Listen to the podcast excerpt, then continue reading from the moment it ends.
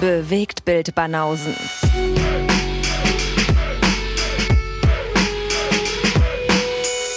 Filme, Kino und Serien, bis ihr kotzt. 260. Yes, bewegt mit Banausen. Yes, bewegt mit Banausen. Lee hat hier schon ganz theatralisch den äh, Rocky Score laufen lassen, als ich reingekommen bin. Jetzt ist es schon theatralisch. Hast du was vor hier heute? Wolltest du hier motivierend? Keine Ahnung. Wird das jetzt die Episode? Wird das jetzt die krasseste Episode aller Zeiten? Ey, wenn wir also mit der Stimmung durch den Podcast reiten, wie der ganze Rocky-Soundtrack, dann kann das ja nur gut werden. Sind wir nicht immer motiviert, wie, äh, wie äh, ein Rocky-Soundtrack jemand motivieren könnte? Doch, also an Motivation mangelt es nie. Ob das sich in der Stimmung auch so überträgt, das weiß ich nicht. Finde ich auch. Bin doch lustig drauf, wenn du deine französischen Chansons hier zu laufen hast. Da musst du nicht gleich den Rocky-Score anschmeißen. Jetzt beschwert er sich schon, dass So, hier so, einer der besten Soundtracks aller Zeiten läuft. Ey. Wo ist denn jetzt, wo ist denn jetzt da die Beschwerde wieder, die du da rein interpretierst? Nee, weil du da gleich so einen Umkehrschluss draus machst. Vielleicht läuft ja auch einfach nur Musik, weil ich die Musik gut finde. Ja, aber das, äh, ich habe ja nur gesagt, dass die Mu Musik, selbst wenn du sie gut findest, gleichzeitig auch motivierend wirkt auf viele Leute. Naja, das ist doch super. Natürlich ist das super. Ja, können wir leider hier nicht einspielen, sonst gibt's wieder irgendwelche Markierungen. Ja, ja.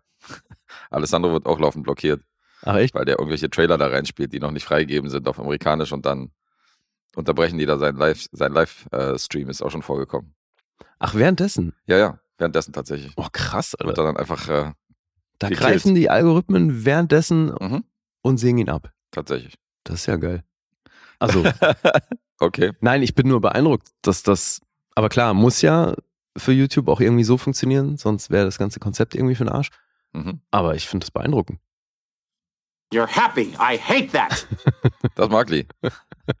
so ein Wenn Quatsch. den Kollegen der Livestream unterbrochen wird, da freut er sich. Nein, Mann, ich bin so nur beeindruckt. Scheiß auf die Konkurrenz. So ein Quatsch. Das ist einer, der beim der, der bei so einem Rennen, so einem Autorennen auf jeden Fall die Nägel auf die Straße schmeißen würde. Mhm. Hinter ihm. ja, genau. Damit die da rüberfahren und so Ja. würde er seine Konkurrenz da aus dem Weg räumen. Nach mir die Sintflut. Ganz mieser Typ. Ja. äh, ja, beeindruckend ist es auch, aber das Risiko gehen wir, glaube ich, selten ein hier mit, äh, dass einer jetzt hier, keine Ahnung, dass hier, You're happy. I hate that. dass jetzt Kevin Spacey hier anruft oder da jetzt irgendein Algorithmus greift wegen diesem Sample, äh, kann ich mir nicht vorstellen. Nee, der muss auch froh sein über jede PR. das stimmt auch wieder, ja. Aber ich meine, Alessandro macht das ja schon eine ganze Weile Äh. und das ist ihm jetzt erst das erste Mal passiert, oder wie? Naja, Oder kam das schon mehrfach Das ist sehr vereinzelt passiert. Also es ist jetzt nicht regelmäßig, aber vereinzelt. Und ähm, deswegen ähm, ist ihm aufgefallen, dass das primär bei internationalen Trailern tatsächlich der Mhm. Fall ist. Deswegen zieht er die deutschen Trailer vor, glaube ich, bei seiner, Mhm. Bei seinem Format, weil es da wohl noch nicht vorgekommen ist, sondern es war jedes Mal irgendwie ein internationaler Trailer, der dann wohl, äh, wie gesagt, der darf wohl noch nicht geteilt werden oder was auch immer. Mhm. Ist ja bei Kino Plus reden die ja auch über die Trailer rüber, weil das da auch schon wohl geclaimed worden ist. Und in dem Moment, wenn die halt Ach, so echt? wenn die halt so ein bisschen die Trailer kommentieren und drüber labern und so, dann greift wohl der Algorithmus äh, eher selten oder gar nicht so.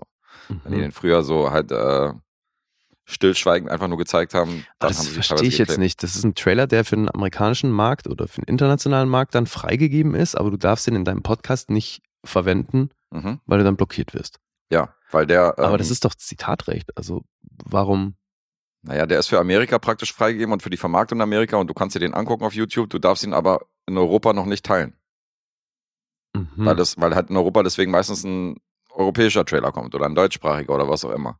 Das sind ja immer so, europäischer Trailer und US-Trailer sind immer verschiedene und die US-Trailer sind meistens in, äh, in Europa geclaimed, wenn du die versuchst zu teilen oder zu verbreiten. Aber findest du nicht, dass es strange ist, dass du dir den hierzulande angucken darfst, ihn aber nicht teilen darfst? Ja, ist doch völlig unlogisch. naja, gut, okay, ich meine, du durftest in der Videothek auch Video, Videokassetten ausleihen und sie dir angucken, darfst sie aber nicht teilen oder verbreiten Nee, oder kopieren. Eine Sekunde, das ist ja, das hat ja wiederum mit einem kommerziellen, potenziell kommerziellen Verlust zu tun. Ja, Das wäre aber das Pendant zu dem Beispiel, was du gerade gesagt hast, wäre ja, ich leihe mir eine Videokassette aus und dann dürfen aber die vier Freunde, die ich zum Videoabend eingeladen habe, nicht mitgucken.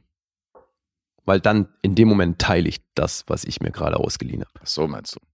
Weißt du, es ist ja, Ja was gut, anderes, ob du es nochmal ja- selber anbietest und damit Geld verdienst, Ja, aber zudem ist es ja noch zusätzlich Werbung für den Film. Insofern ist es sowieso, finde ich sowieso komisch, dass sowas unterbunden wird. Also, Naja, zumal haben wir doch auch gelernt, dass das unter Zitatrecht fällt. Wenn du eben eine Rezension über einen Film machst und so weiter und Dinge aus dem Film eigentlich ja. zitierst und auch einspielst, dann fällt das unter Zitatrecht. Aber es ist jetzt auch die Frage, ob man es nicht darf oder ob es einfach nur, weißt du? Also nur weil die das jetzt zensieren und claimen, heißt ja nicht, dass man, dass das verboten ist oder dass das unter Strafe steht. Insofern. Naja, das, Kann ja sein, dass du mit dem Zit- Zitatrecht trotzdem recht hast. ja, Aber das lässt halt den, den Rückschluss zu, dass es nicht erlaubt ist in dem Moment, wo es blockiert wird. Könnte man meinen. Gute Frage. Mhm. Echt? Und dann müssen die so tricksen und drüber reden und Ja, ja. Bullshit. Das Die müssen dann, genau, die müssen das dann irgendwie, die müssen den Trailer dann irgendwie verändern. Bald müssen sie die einfach selbst einsprechen. Genauso rüber reden. Nachsynchronisieren. Ja. In a word. Gott, ey. Das wäre bei manchen von den Kino Plus Atzen schon wieder lustig. Also Vielleicht, wahrscheinlich ja. auch mit viel Fremdschämen verbunden, aber ja, das wäre doch mal eine Marktlücke. Gut, ich finde generell, ähm, wenn man jetzt so ein Format hat wie Alessandro oder, oder Schreck oder so, jetzt, die so Videoformate haben, finde ich es eh ein bisschen öde, den Trailer einfach so laufen zu lassen, weil das kann ich ja theoretisch auch selbst. Ja, finde ich. So, es macht schon Sinn, da ein bisschen zu kommentieren, ein bisschen was dazu zu sagen, aber du hast auch immer wieder Zuschauer dazwischen, die sagen so, jetzt, was labert über den Trailer? Ich sehe den zum ersten Mal, ich will den jetzt so in Ruhe sehen. Aber dann darf man sich auch nicht ein Format gucken, wo über Filme geredet wird, so, weißt du? Und jetzt, in so einem Moment redet man halt über Trailer. Ja. Also, ähm, Naja, eben. Ich Also kann das- zumal, dann kannst du ja den Trailer verlinken und dann kann sich jeder den Trailer in Ruhe angucken. ja, ja, eben. Oder im Anschluss dann nochmal äh, halt ohne Kommentar oder so. Deswegen, das finde ich, also, Vor allem je nach Format ist ja dann die Hälfte schon rum. Also ich meine, hatten wir es ja davon mit Otto, dass dann, dass mittlerweile die Trailer einfach eine, zum Teil eine Länge haben, die Ja, gar nicht stimmt. mehr klar geht. ja, das stimmt. Ja, das waren noch Zeiten, wo wir über Trailer hier geredet haben. Stimmt. Ja, Kino und Trailer. China und Trailer gab's mal. Da haben wir hier äh, irgendwelche Filme, die dann äh, demnächst anlaufen, wo die Trailer noch ganz frisch waren. Hm. Da haben wir die auch noch aufs Vorschaubild gehauen und haben darüber gesprochen, ähm, wie erwartungsvoll wir denn sind, diesen Film gegenüber. Stimmt. Da hatten wir Maverick auch ganz früh und dann haben wir zwei Jahre gewartet, bis wir letztendlich den Film im Kino hatten. Ey, stimmt, ja, klar. Den haben wir richtig früh hier Der äh, zeigt eigentlich- Trailer geredet. Ja. Total gut auf, was sich bei uns in der Zwischenzeit getan hat. Ja, schon witzig. Aber es äh, ist, glaube ich, interessant. Also ich habe es jetzt nicht gemacht, aber ich glaube, wenn du so in die alten Kino- und Trailer-Folgen reinhörst und dir dann teilweise anhörst, was wir zu Trailern gesagt haben, wie erwartungsvoll wir waren und dann später ja die Filme dazu gesehen Mhm. haben. Du hast ja hier auch Kingsman gesehen, diesen, diesen Nachklapp Ja. und so. Äh, ich glaube, im Trailer war es ja noch recht, äh, Ich hatte recht Bock. positiv gestimmt. Genau, Ja. du hattest Bock. Und dann hast du den Film gesehen und dann ging es dann bergab. Mhm. Ich glaube, das mal gegenüberzustellen, das äh, stelle ich mir auch ganz interessant vor. Ja. So ein bisschen was draus geworden ist. Ja, stimmt. Müsste man dann aber eigentlich wirklich mit der Rezension kombinieren, ne? Ja, klar. Erst Trailerbesprechung und dann die Rezension. Aber du Vielleicht machst kann das ja das mal zusammenschneiden. dass du, von, dass du auf deinen Blu-Rays dann auch, wenn der Trailer dabei ist, dass du dir den nochmal anguckst. Ja, den gucke ich mir auch gerne an, ja. Ja. Besonders so bei den, ähm, halt so bei den 80er-Jahre-Filmen und so, das ist schon, das schaut schon krass, wenn du dir so einen Ani-Film anguckst und danach guckst du dir mal den Trailer an mit dem, Ja. dem Sprecher und so, das ist schon fett. Mhm. Oder diese alten Horror- Horror-Trailer aus den 70s, 80s, die sind auch geil. Ein echter Schocker. Genau, ein echter Schocker. ja, und wie du sagst, die gehen halt eine Minute oder so. Und jetzt anderthalb Minuten, zwei Minuten. Obwohl, äh, je älter man so zurückgeht in der Filmgeschichte, also so, ich habe schon Trailer gesehen aus den 60ern, 70ern, die sind auch ziemlich lang. Mhm. Das ist auch teilweise dreieinhalb Minuten so halt. Ja, und die sind dann auch, natürlich verglichen mit heute recht undynamisch die sind recht geschnitten undynamisch. und alles, ja. Und äh, ja, aber die gehen allgemein zu lang. Auch wenn Alessandro die Trailer da mal einspielt, denke ich auch so, okay, das spielt jetzt hier, hätte man langsam mal aufhören können. So. Also es, und dann kommt noch eine Szene und noch eine Szene und noch eine Szene, wo ich denke so, Mhm. lass doch diesen Teaser so, diese anderthalb Minuten reicht doch. Der soll ja nur Lust machen auf den Film und nicht irgendwie, nicht das Ganze auswälzen. Ja. Naja, ja, das Problem ging wahrscheinlich damit los, als die anfingen, Teaser und Trailer zu differenzieren. ja, stimmt. Weil früher war es ja wirklich, war ein Trailer ja eigentlich ein Teaser. Hm. Und heutige Trailer sind irgendwie Ja, zu, Kurzzusammenfassungen des Films. aber es steht auch ein bisschen im Verhältnis zu der allgemeinen Durchschnittslänge der Filme gerade. Also die Trailer Ja. sind lange geworden und die Filme sind auch im Durchschnitt länger geworden. Insofern Mhm. wurde vielleicht angepasst. Naja. man das findet, steht auf einem anderen Blatt. Ja. Gut, Gut. jetzt würde ich sagen, was wir noch machen können, ist über die, äh, kurz mal berichten, was wir im letzten Sonntag in, das, in einem Supporter-Special hat, äh, im Supporter-Special, in der Support-Episode am Sonntag gebracht haben, Mhm. weil ähm, das haben wir noch gar nicht aufgenommen als die Dienstagsepisode. Ja, ja, eben. Als die Dienstagsepisode rauskommen ist, insofern machen wir das mal am Freitag, dass wir einfach mal vom letzten Sonntag berichten. Ich bin ja froh, dass du den Überblick behalten hast. Äh, ja, ja, kann nicht schaden. Und ähm, werde ich das mal kurz vorlesen, oder? Ja, mach das. Erstmal können wir verraten, dass Classic Dave wieder hier war. Yes. Nicht nur für die reguläre Episode, sondern äh, letzten Dienstag, sondern der Woche in der Support-Episode mit bei.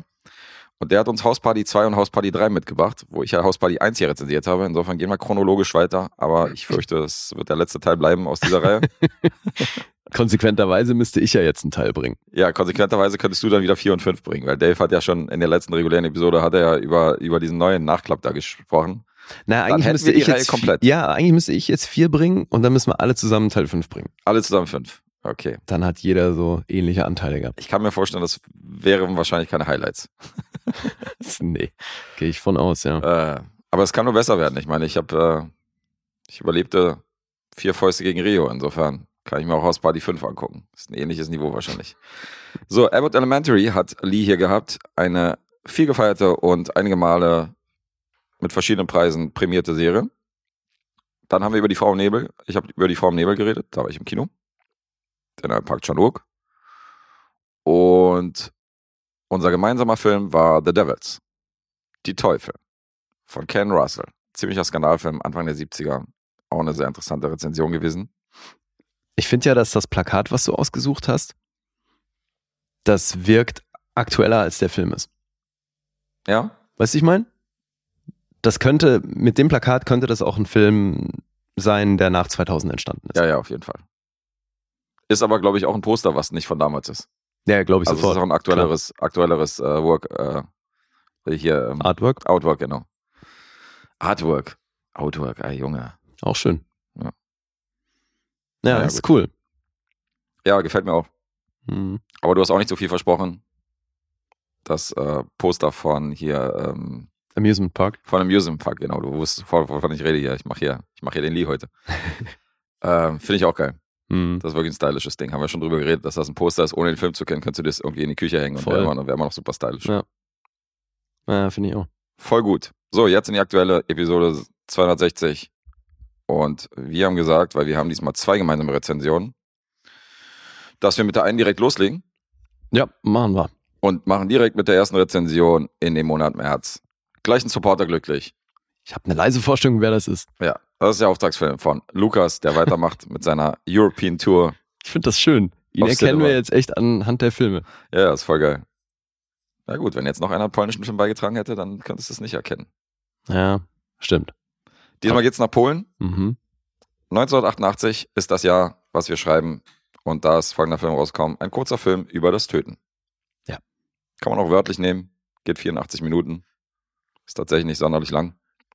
Ja, witzig. Also während des Schauens habe ich mir gedacht, Geht Das- kürzer. das sind, das sind wieder die Künstler. Das ist ein Film, der geht knappe anderthalb Stunden. Und weil es Kunst ist, muss man dazu schreiben, dass das ein kurzer Film ist.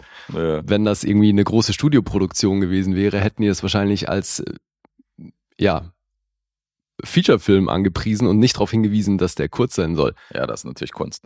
Naja. Aber mittlerweile haben wir ja festgestellt, mittlerweile gehen ja die Trailer schon so lange. Also insofern Ja, eben. kann man das schon als kurzen Film bezeichnen. Ja. Ja, ein polnischer Film von Krzysztof Kieslowski. Mhm. Und ähm, Hat den auch geschrieben. genau. Interessant finde ich ja, wer hier TOP ist.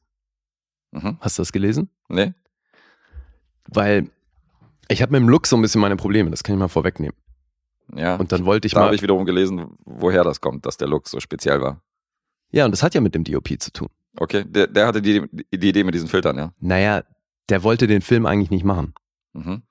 Und dann hat der sich überlegt, wie kann ich elegantst möglichst absagen, elegant möglichst, so, Ja. ohne den halt irgendwie zu signalisieren, ich habe keinen Bock drauf.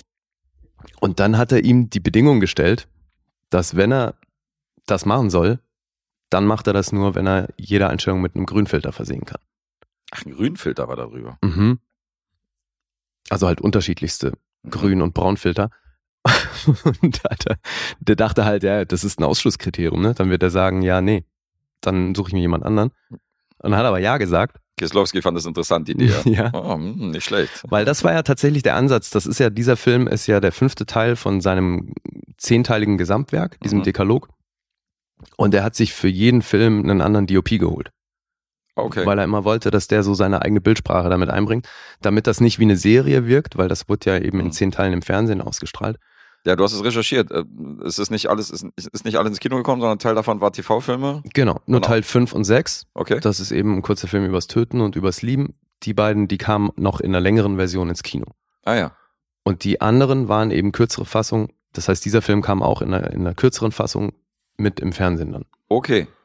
Und weil eben sein Ansatz war, dass sich das nicht wie ein Guss in, nach einer Serie anfühlt, war sein Plan eben für jeden Teil einen anderen DOP zu holen. Mhm. Und für diesen Teil wollte er eben Slavomir Icak holen. Wollte es unbedingt mit ihm machen und der hat halt versucht, irgendwie elegant da rauszukommen und hat dann eben gesagt, ja, ich mache das nur, wenn ich jede Einstellung mit einem grünen oder Braunfilter versehen kann. Dann hat der Regisseur halt ja gesagt. Dumm gelaufen.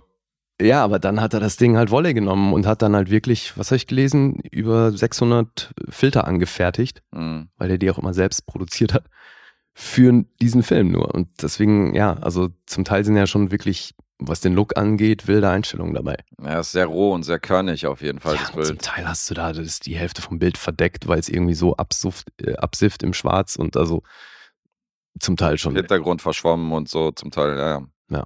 Ist schon, ist schon abenteuerlich. Aber gut, das habe ich auch unter dem Deckmantel der Kunst dann so äh, abgestempelt und habe gesagt, gut, Ne, eben, ist halt war wahrscheinlich so gedacht. ist halt der Look. Ich wollte nur vorweggeben, eben, also meins war es nicht mit dem Look. Okay. Aber der DOP ist eben echt ein Name, so, weil der war Oscar nominiert für Black Hawk Down. Oh, okay. Und das Ding ist, wenn du es weißt, erkennst du da was wieder. mhm. Ja, für äh, drei Farben Blau war der, glaube ich, auch in Cannes irgendwie am Start. Also der hat große Sachen gemacht. Gattaca ist auch von dem. Dann hat er aber auch in Deutschland ein paar Sachen gemacht. Äh, Männerpension Okay. und solche Filme. Also der hat schon echt eine interessante Vita. Der war gut unterwegs. Ja gut, das meiste davon natürlich nach diesem. Mhm. Aber der war halt eben auch schon im Polen wohl eine große Nummer und deswegen wollte er ihn haben.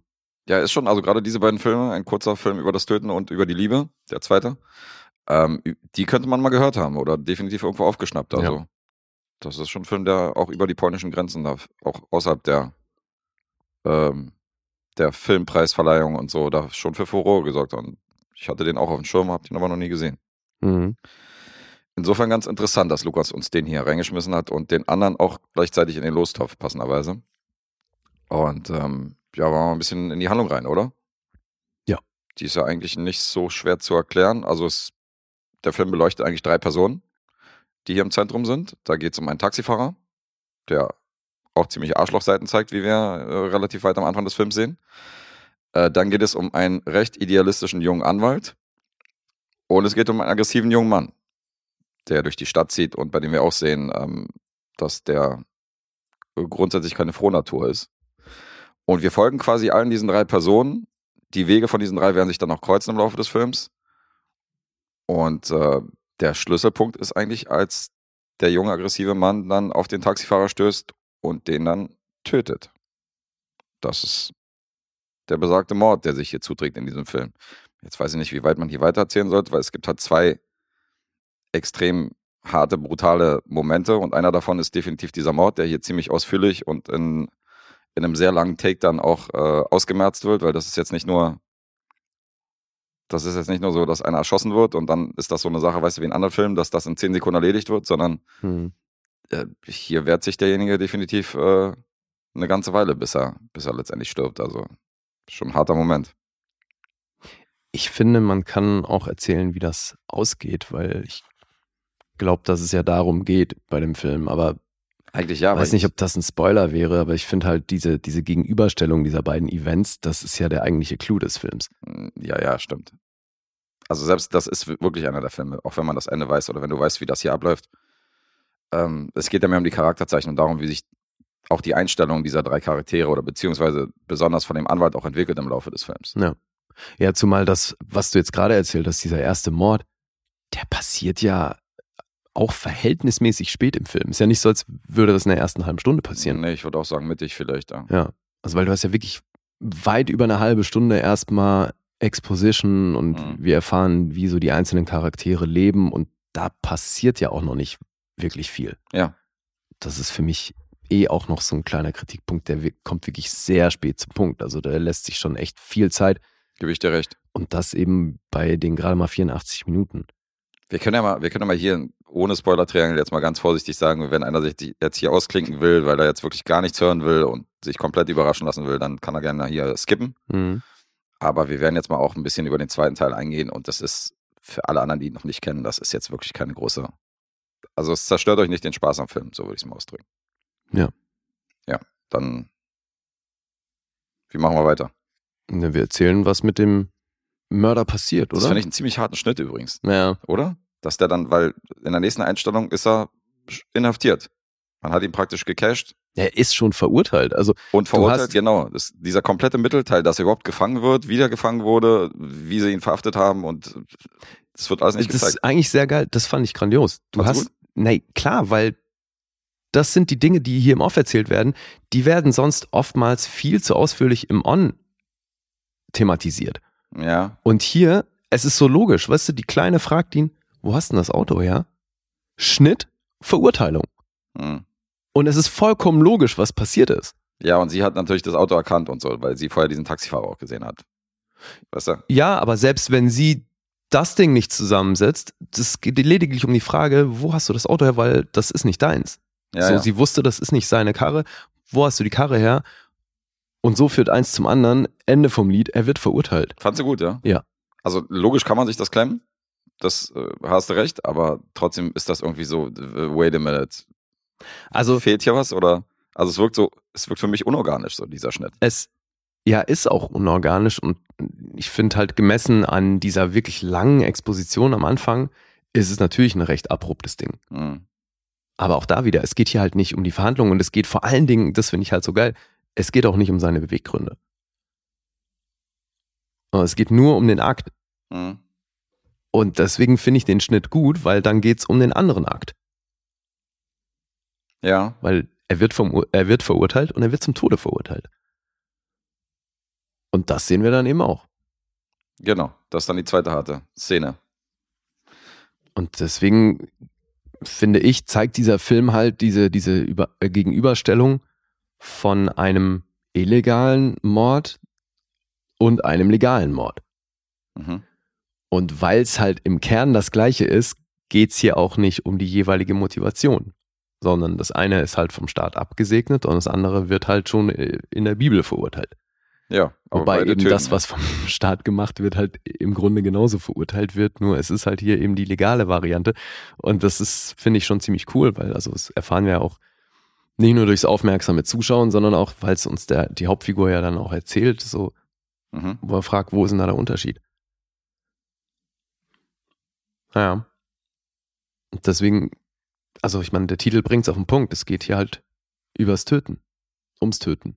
Ja. Hat ja auch dafür gesorgt, dass dieser Film, also gerade in Polen, nochmal diese Diskussion, was die Todesstrafe angeht, entfacht hat. Und da nochmal ein bisschen für, für Diskussionsstoff gesorgt hat. Also, weil die, die, die Todesstrafe gab es ja tatsächlich noch in den 80ern in Polen. Zu dem Zeitpunkt gab es sie noch. Mhm. Und unmittelbar nach dem Film nicht mehr. Beziehungsweise dann wurde die erstmal für fünf Jahre ausgesetzt. Mhm. Und dann auch, glaube ich, soweit ich erfahren habe, nicht wieder eingeführt. Denke auch. Und ich meine, also wenn du dir als Filmemacher irgendwie mal ganz idealistisch jemals in frühen Jahren vorgenommen hast, ich möchte mit meinen Filmen die Welt verändern. Also gibt weniger, auf die das zutrifft, Ja. aber also hier kann man schon davon sprechen. Das ist jetzt die Frage, ob, da, jetzt wirklich der Film dafür maßgeblich beeinflusst, also ob der jetzt die Todesstrafe gekippt hat. Das, da würde ich halt ein bisschen, äh, Naja, ich halt ein bisschen skeptischer rangehen. Vielleicht war das ein gutes Timing, vielleicht hat dieser Film bis, bis bestimmte Diskussionen angeregt, die sowieso schon in der Regierung vielleicht diskutiert worden sind oder bestimmte Politiker, die das eh ki- kippen wollten. Ja. Vielleicht war das Timing nur gut, ob der Hey. Film jetzt dafür gesorgt hat. Ja, wie auch immer. Fakt ist nur, bis zum Film gab es die Todesstrafe, unmittelbar nach dem Film gab es die nicht mehr. Das stimmt, ja. Und das ist ja irgendwie schon krass. Und ich meine, der wurde, wir haben ja schon damit eingeleitet, dass der viele Preise gewonnen hat. Mhm. Der hat de, den ersten europäischen Filmpreis bekommen, ne?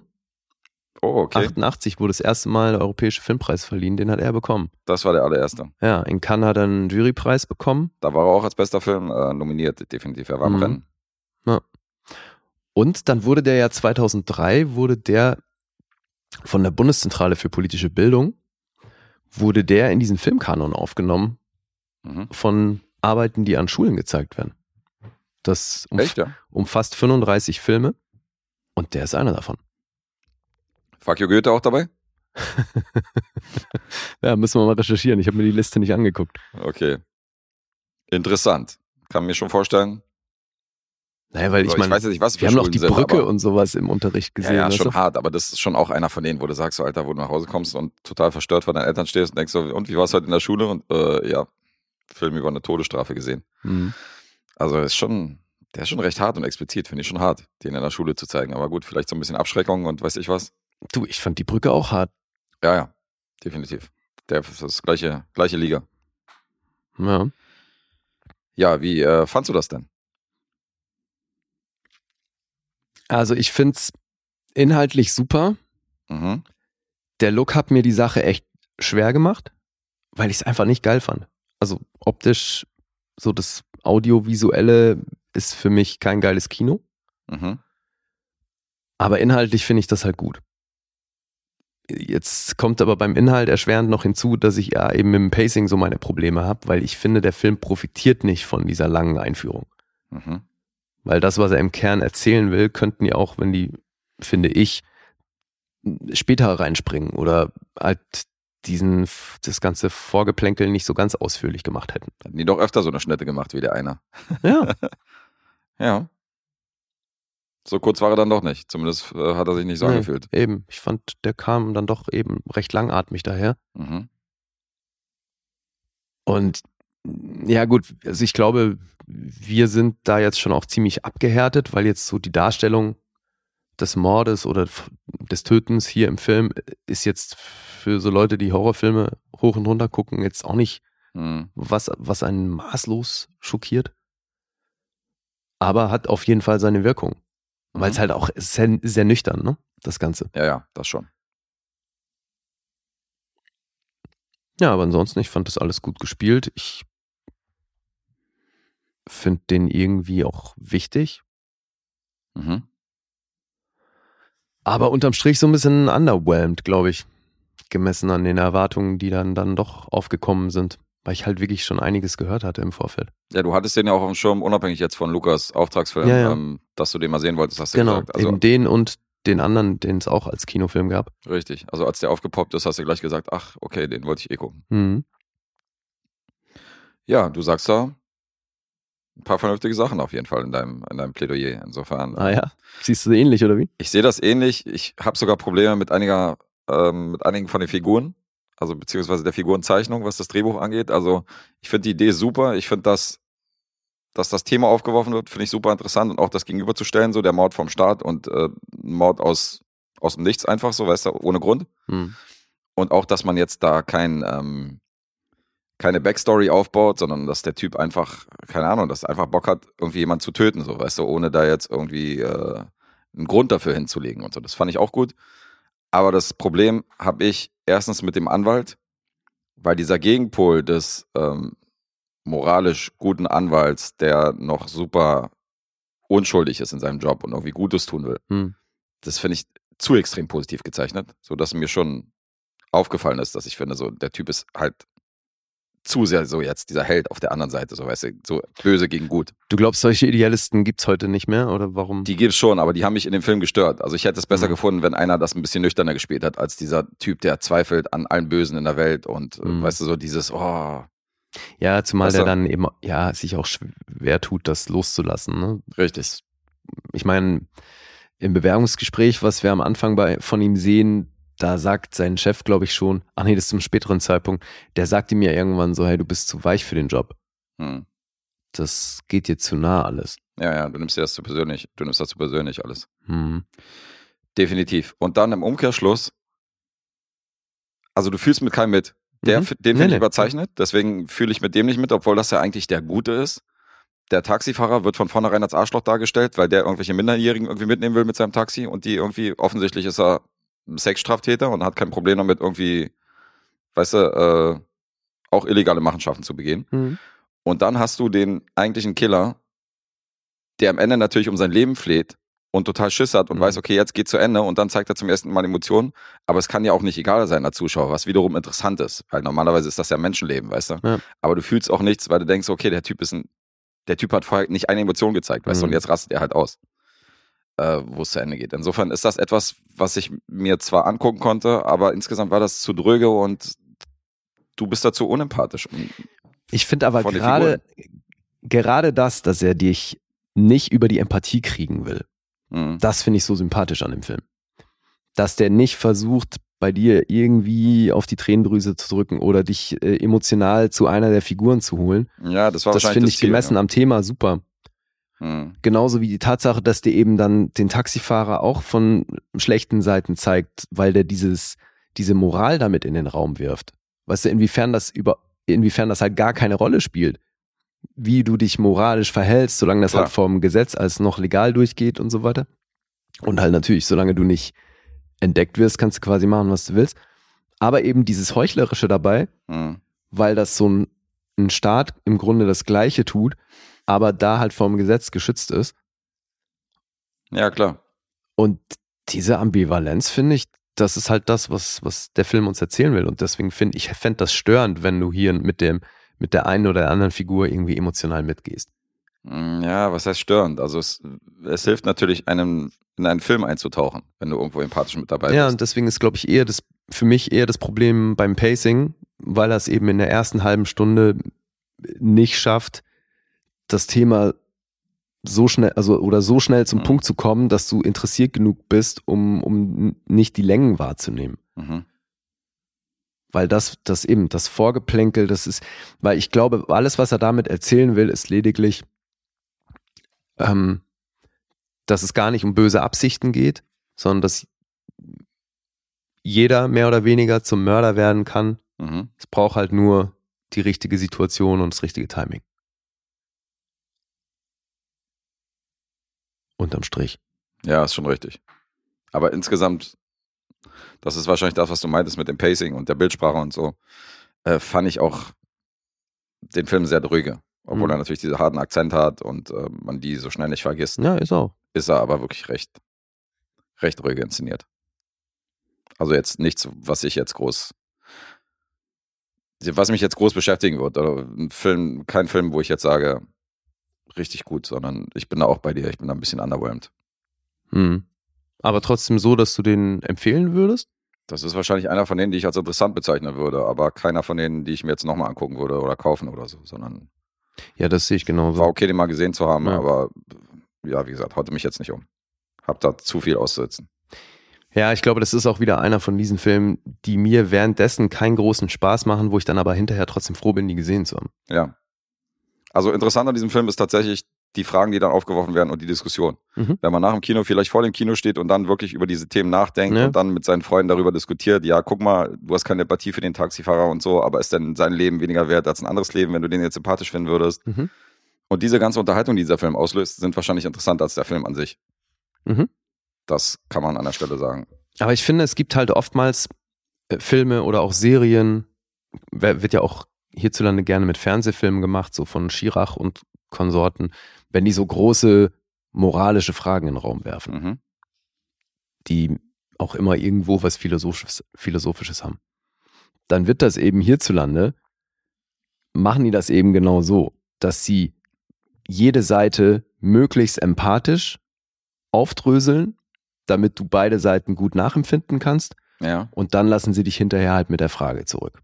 Wie würdest du entscheiden? Und hier, er macht das halt viel nüchterner. Mhm, das stimmt. Und das finde ich halt irgendwo geil. Ja, man weiß, das ist halt das Schwierige. Man weiß halt zu schätzen, man findet gut, dass der Sachen anders macht. Andererseits hätte man vielleicht lieber die generische Variante, so, weil du da mehr Spaß dran hättest Ja. an dem Film. Das ist Ja, so ein bisschen dieser Zielspalt. Aber klar. Weil das ist halt, mir hat er mit dem Look da keinen Gefallen getan und ich Mhm. verstehe, dass das für, zu diesem drögen Szenario da eher nochmal in die Kerbe haut und dass, dass du das halt eben auch alles entsprechend finden sollst durch, Mhm. durch die Optik.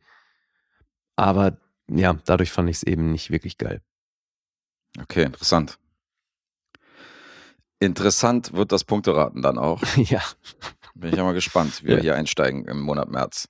kommen wir mal zu den Punkten. Ja. Oder hast du sonst noch was, was hier? Nö, ich hatte nichts mehr. Also insofern können wir da gerne überleiten. Alright. IMDb ist bei ein kurzer Film über das Töten bei einer 8,0. Ich habe keinen Metascore gefunden. Hm. Rotten Tomatoes 8,4 von 10. Durchaus ein Kritikerliebling. Vom Publikum gibt es eine 4,2 von 5. Und Letterboxd ist hier auch bei einer 4,0. Also Ja, ist schon alles richtig gut. da schon alles sehr ordentlich, was die Punkte, was die Punkte allgemein angeht. Hm, jetzt raten. Wer fängt an? Du als amtierender Champ? Ja, ja, kann ich gerne machen. Ich sag sechseinhalb. Mhm. Das ist falsch. Das ist eine 6. Ah, Eine sechs, ja? Äh, ja. Ich sage bei dir Sechseinhalb. du Fuchs. Ich bin mal sieben. Ach doch, eine sieben. Ah, beide, beide vorbei. Tricky Motherfucker. Ja, muss ja nicht sein, dass wir hier, dass du hier ein Klingeln geplant hast. Nee, nee. Okay, sieben von Lee, sechs von Guess. Mhm.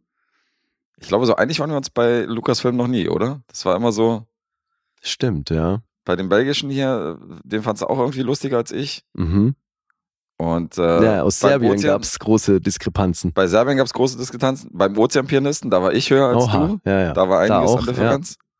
Hier wieder du versöhnlicher. Das ist schon, Witzig, ja. das ist schon lustig, ja. Weißt du denn, ich frage das ja immer, wie es jetzt bei Lukas aussieht? Findet er jeden dieser Filme, die er uns bisher aufgetragen hat, selber super?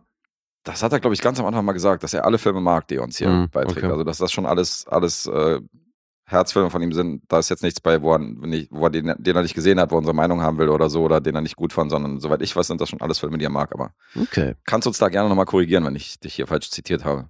Er hat auf jeden Fall einen sehr interessanten, abwechslungsreichen Geschmack. Ja. Und offensichtlich Freund vom europäischen Kino. Oder er macht eine World Tour, das weiß ich natürlich noch nicht. Vielleicht geht's ja dann über die, über die Kontinentgrenzen hinaus im späteren Verlauf. Das äh, kann ich noch nicht voraussagen. Meinst du, wir verlassen Europa demnächst mal? Vielleicht verlassen wir Was? Europa, gehen dann Okay. quer durch Russland und Indien, weiß ich nicht. Mal gucken. Ich hoffe, Indien wird übersprungen. Direkt nach Südamerika oder so, keine Ahnung. Ja, ja, ja. Schauen wir mal. Wir sind gespannt. Danke, Lukas. Schönen Gruß an ihn. Auf jeden Fall, egal wie man den Film finden mag, war wieder eine interessante Rezension. Mhm. Naja, fand ich auch. Und jetzt du, gucken wir mal, ob du da Kontrastprogramm bringst oder eh nicht schwer unterwegs bist, weil mein Film, den ich heute bei habe, ist auch nicht gute Laune Kino, kann ich schon mal verraten. Da geht's Okay. auch um Tote. Ja, also in meinem Film gibt es auf jeden Fall auch diverse Tote. Mhm.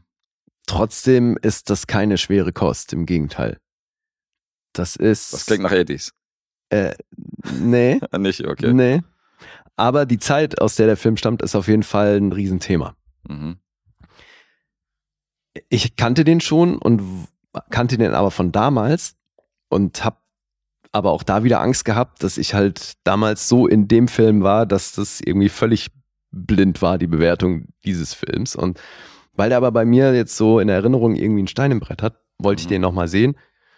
Und es hat auch was damit zu tun, dass Dennis mir jetzt Juice aufgetragen hat für diesen Monat, beziehungsweise ich das Los von ihm gezogen habe. Mhm. Und ich ja sowieso aus dieser Ecke noch so ein paar Sachen abhaken will, weil mir fehlt zum Beispiel Poetic Justice auch noch. Na, dann beeil dich Und- mal. Der ist auf meiner Badewannenliste für dieses Jahr. Okay. äh, vielleicht, ja, vielleicht können wir uns da absprechen, aber ich gucke den auch Ja, demnächst. oder wir machen so, weil sonst, ja. äh, Ja, das können wir machen, weil der wäre wirklich, der wird tatsächlich demnächst bei mir gekommen, also Ja, dann sag Bescheid, weil machen wir so. das ist tatsächlich eine der wenigen, die mir eben noch fehlen aus ja, dem gut, Ding und so sagst. dieses 90s ähm, schwarze Kino, das hat ja schon eine Menge geiler Filme hervorgebracht. Da Ja. hatten wir es ja neulich wieder von. Mhm. Gerade als Dave mit Hausparty ankam. Da gab's auch gute, ja. Ja, und dann gab es einen Film, ich finde, der sticht halt ein bisschen da raus. Einfach, weil er audiovisuell wirklich eine ganz andere Baustelle ist. Mhm. Und das ist Belly Oh, aus dem Jahr 1998. Auf Deutsch White Lines, Bindestrich, im Teufelskreis des Verbrechens. okay, so heißt der, Alter. Ja, Mann. Alter. White Lines im Teufelkreis, Teufelskreis des Verbrechens. Warum man sich gegen Belly entschieden hat, weiß ich nicht. Weil das ist doch ein schöner, runder Titel. Was ist los? Finde ich auch, ja. Kurz und prägnant. Ja. Stattdessen machen wir 1, 2, 3, 4, 5, 6, 7, 19 Wörter draus. Mhm, Das ist wirklich weird. So, Regisseur Hype Williams. Und das ist das Wichtigste bei dem ganzen Ding. Ja, Hip-Hop-Fans dürften ihn kennen. Ja, wüsstest du, was sein erstes Musikvideo war? Also seine, mir ist immer fallen legendäre Musikvideos von ihm natürlich ein, aber sein erstes, also es muss vor Buster Rhymes.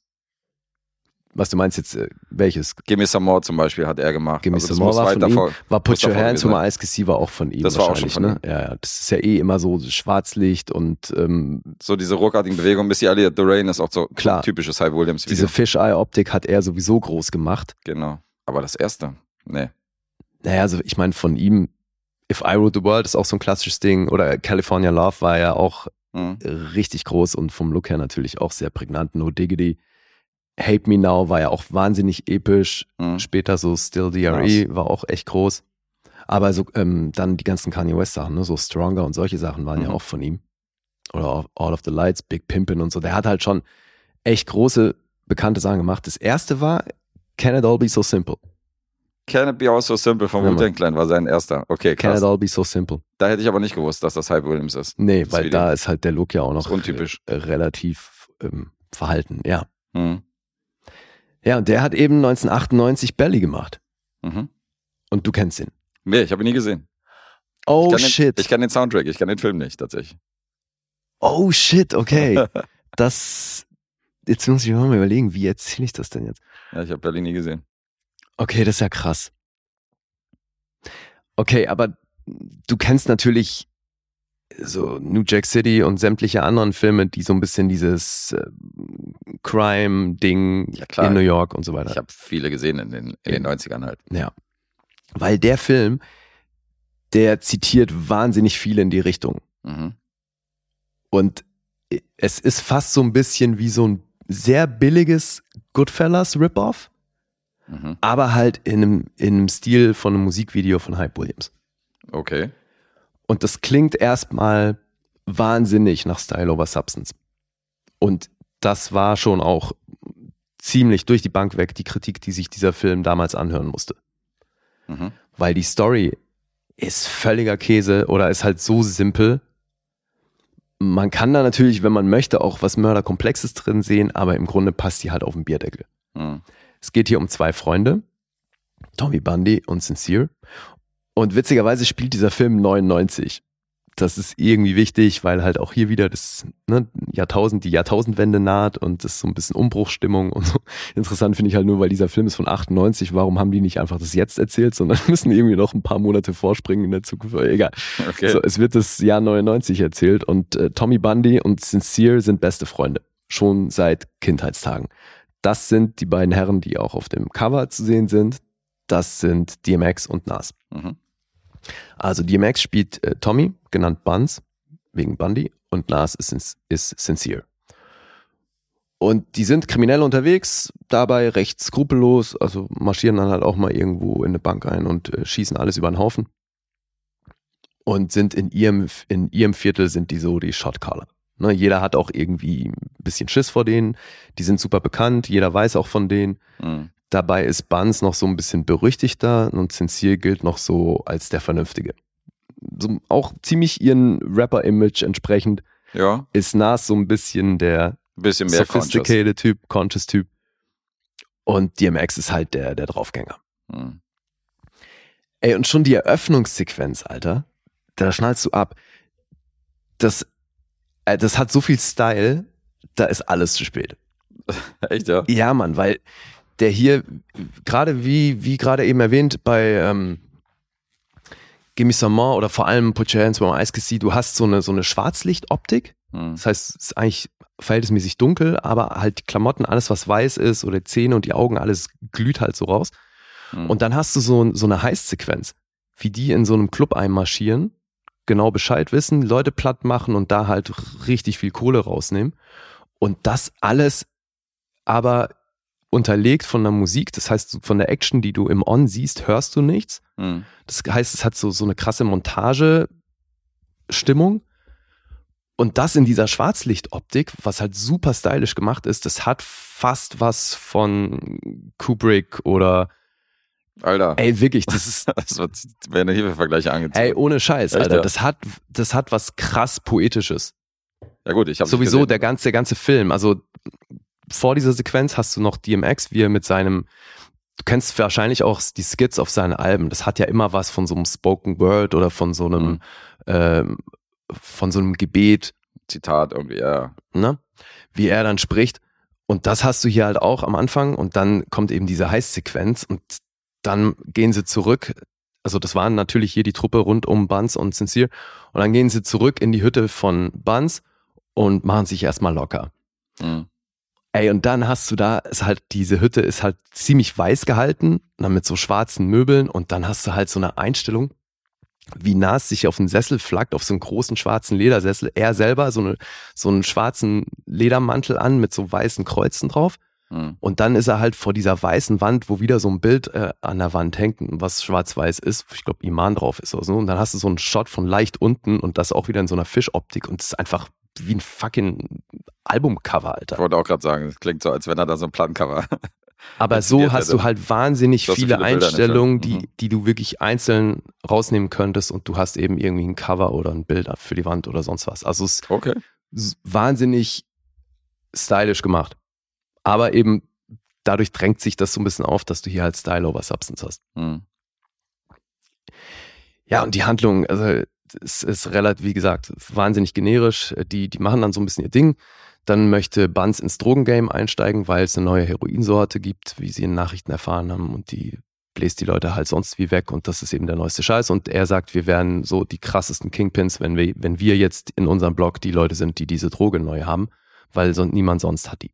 Hm. Also wendet er sich an seinen jamaikanischen Kumpel, Ox, das ist auch so ein Drogenlord. Und ähm, der ist, glaube ich, in Omaha oder so, nicht in New York jedenfalls. Und mit dem connectet er sich dann und in dem Moment sagt Sincere so, also hey, wenn du jetzt hier mit Drogen anfängst und so, bin ich raus. Wobei die haben früher halt auch schon gedealt, aber jetzt geht's halt eben um Heroin und er möchte das natürlich alles im großen Stil betreiben und deswegen Doch nicht doch. sagt, sagt Sincere jetzt, na, da bin ich raus Mhm. ganz der Conscious-Typ. Zumal der halt, also beide haben irgendwie eine Freundin. Barnes nimmt das nicht alles natürlich nicht ganz so ernst, weil auch das wieder hier, wenn du versuchst, die Handlung ernst zu nehmen und den Charakteren zu folgen, Hm. dann ist das eine wahnsinnig krasse Selbstdarstellung, weil die sich hier natürlich wie die krassesten Gangster aufführen. Hm. Buns hat dann da seine, seine Chick und natürlich parallel noch irgendwie tausend Bunnies, die ihm dann halt mal kurz im Auto einblasen oder sonst was. So, der ist dann natürlich ganz der, ganz der Gangster im Lifestyle.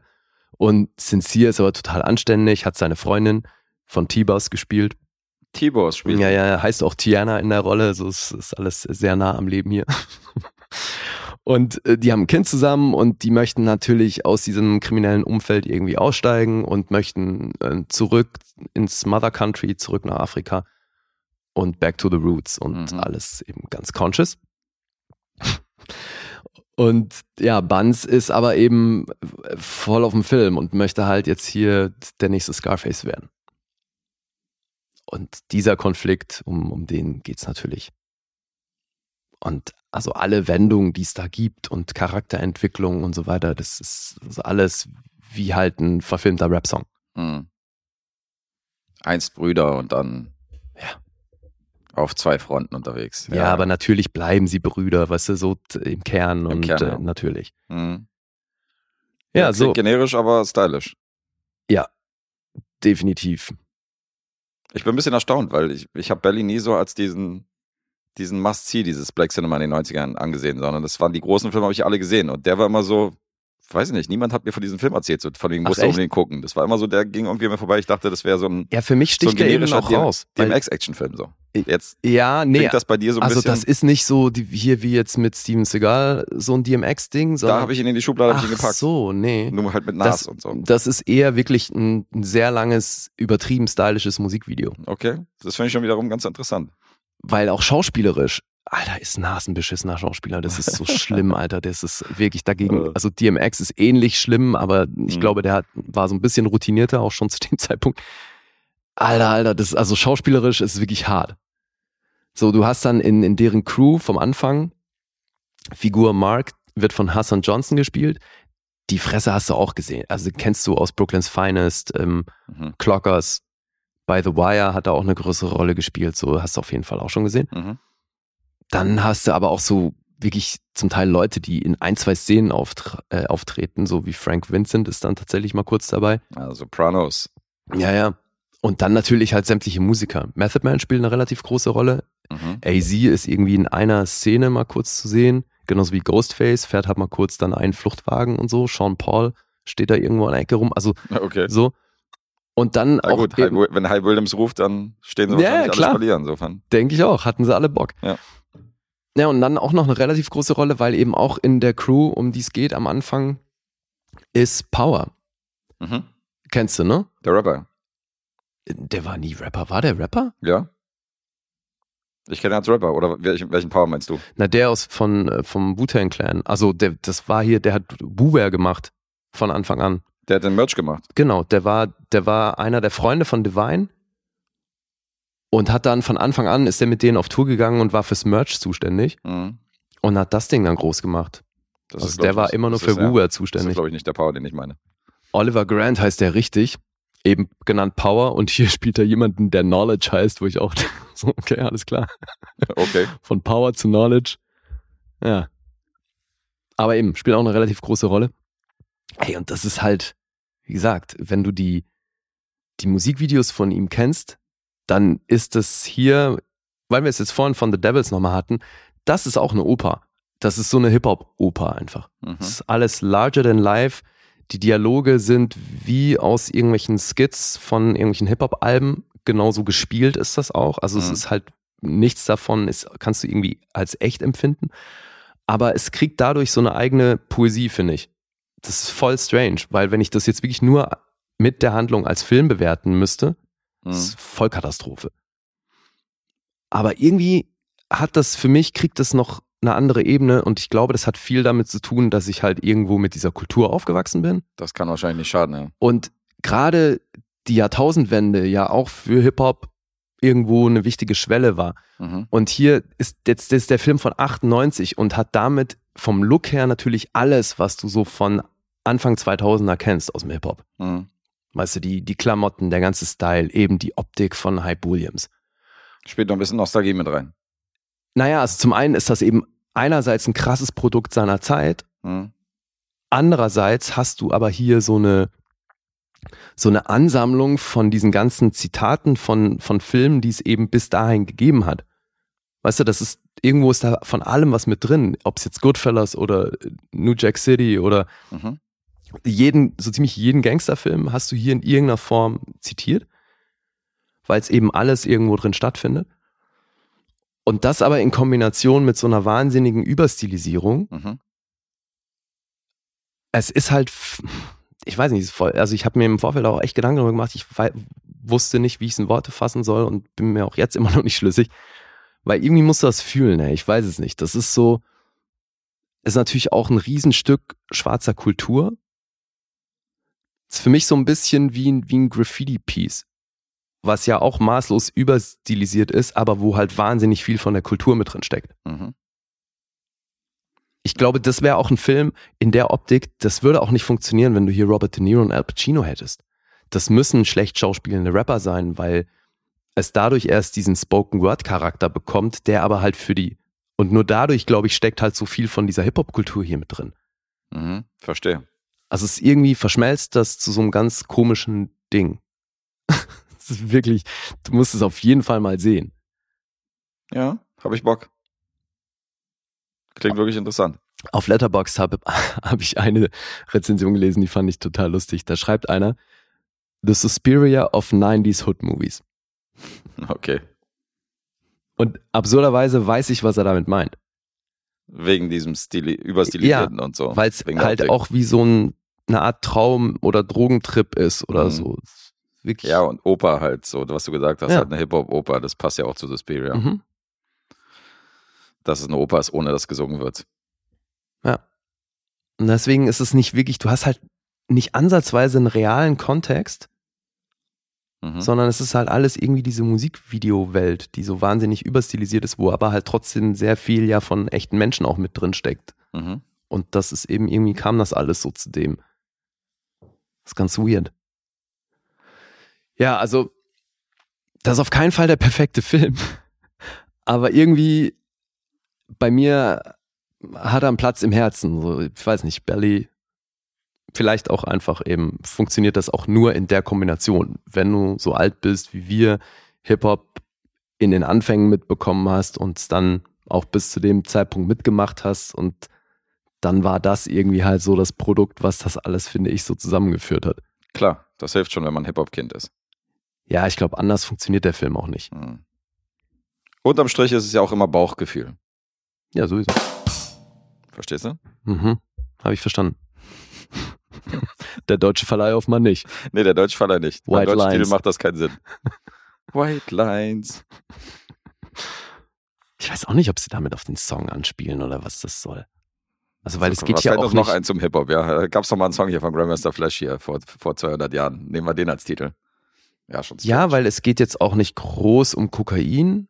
Eben, oder das so, ist ja nur dieser also- Übergang, ja. Keine ja, Ahnung. keine Ahnung. Ja.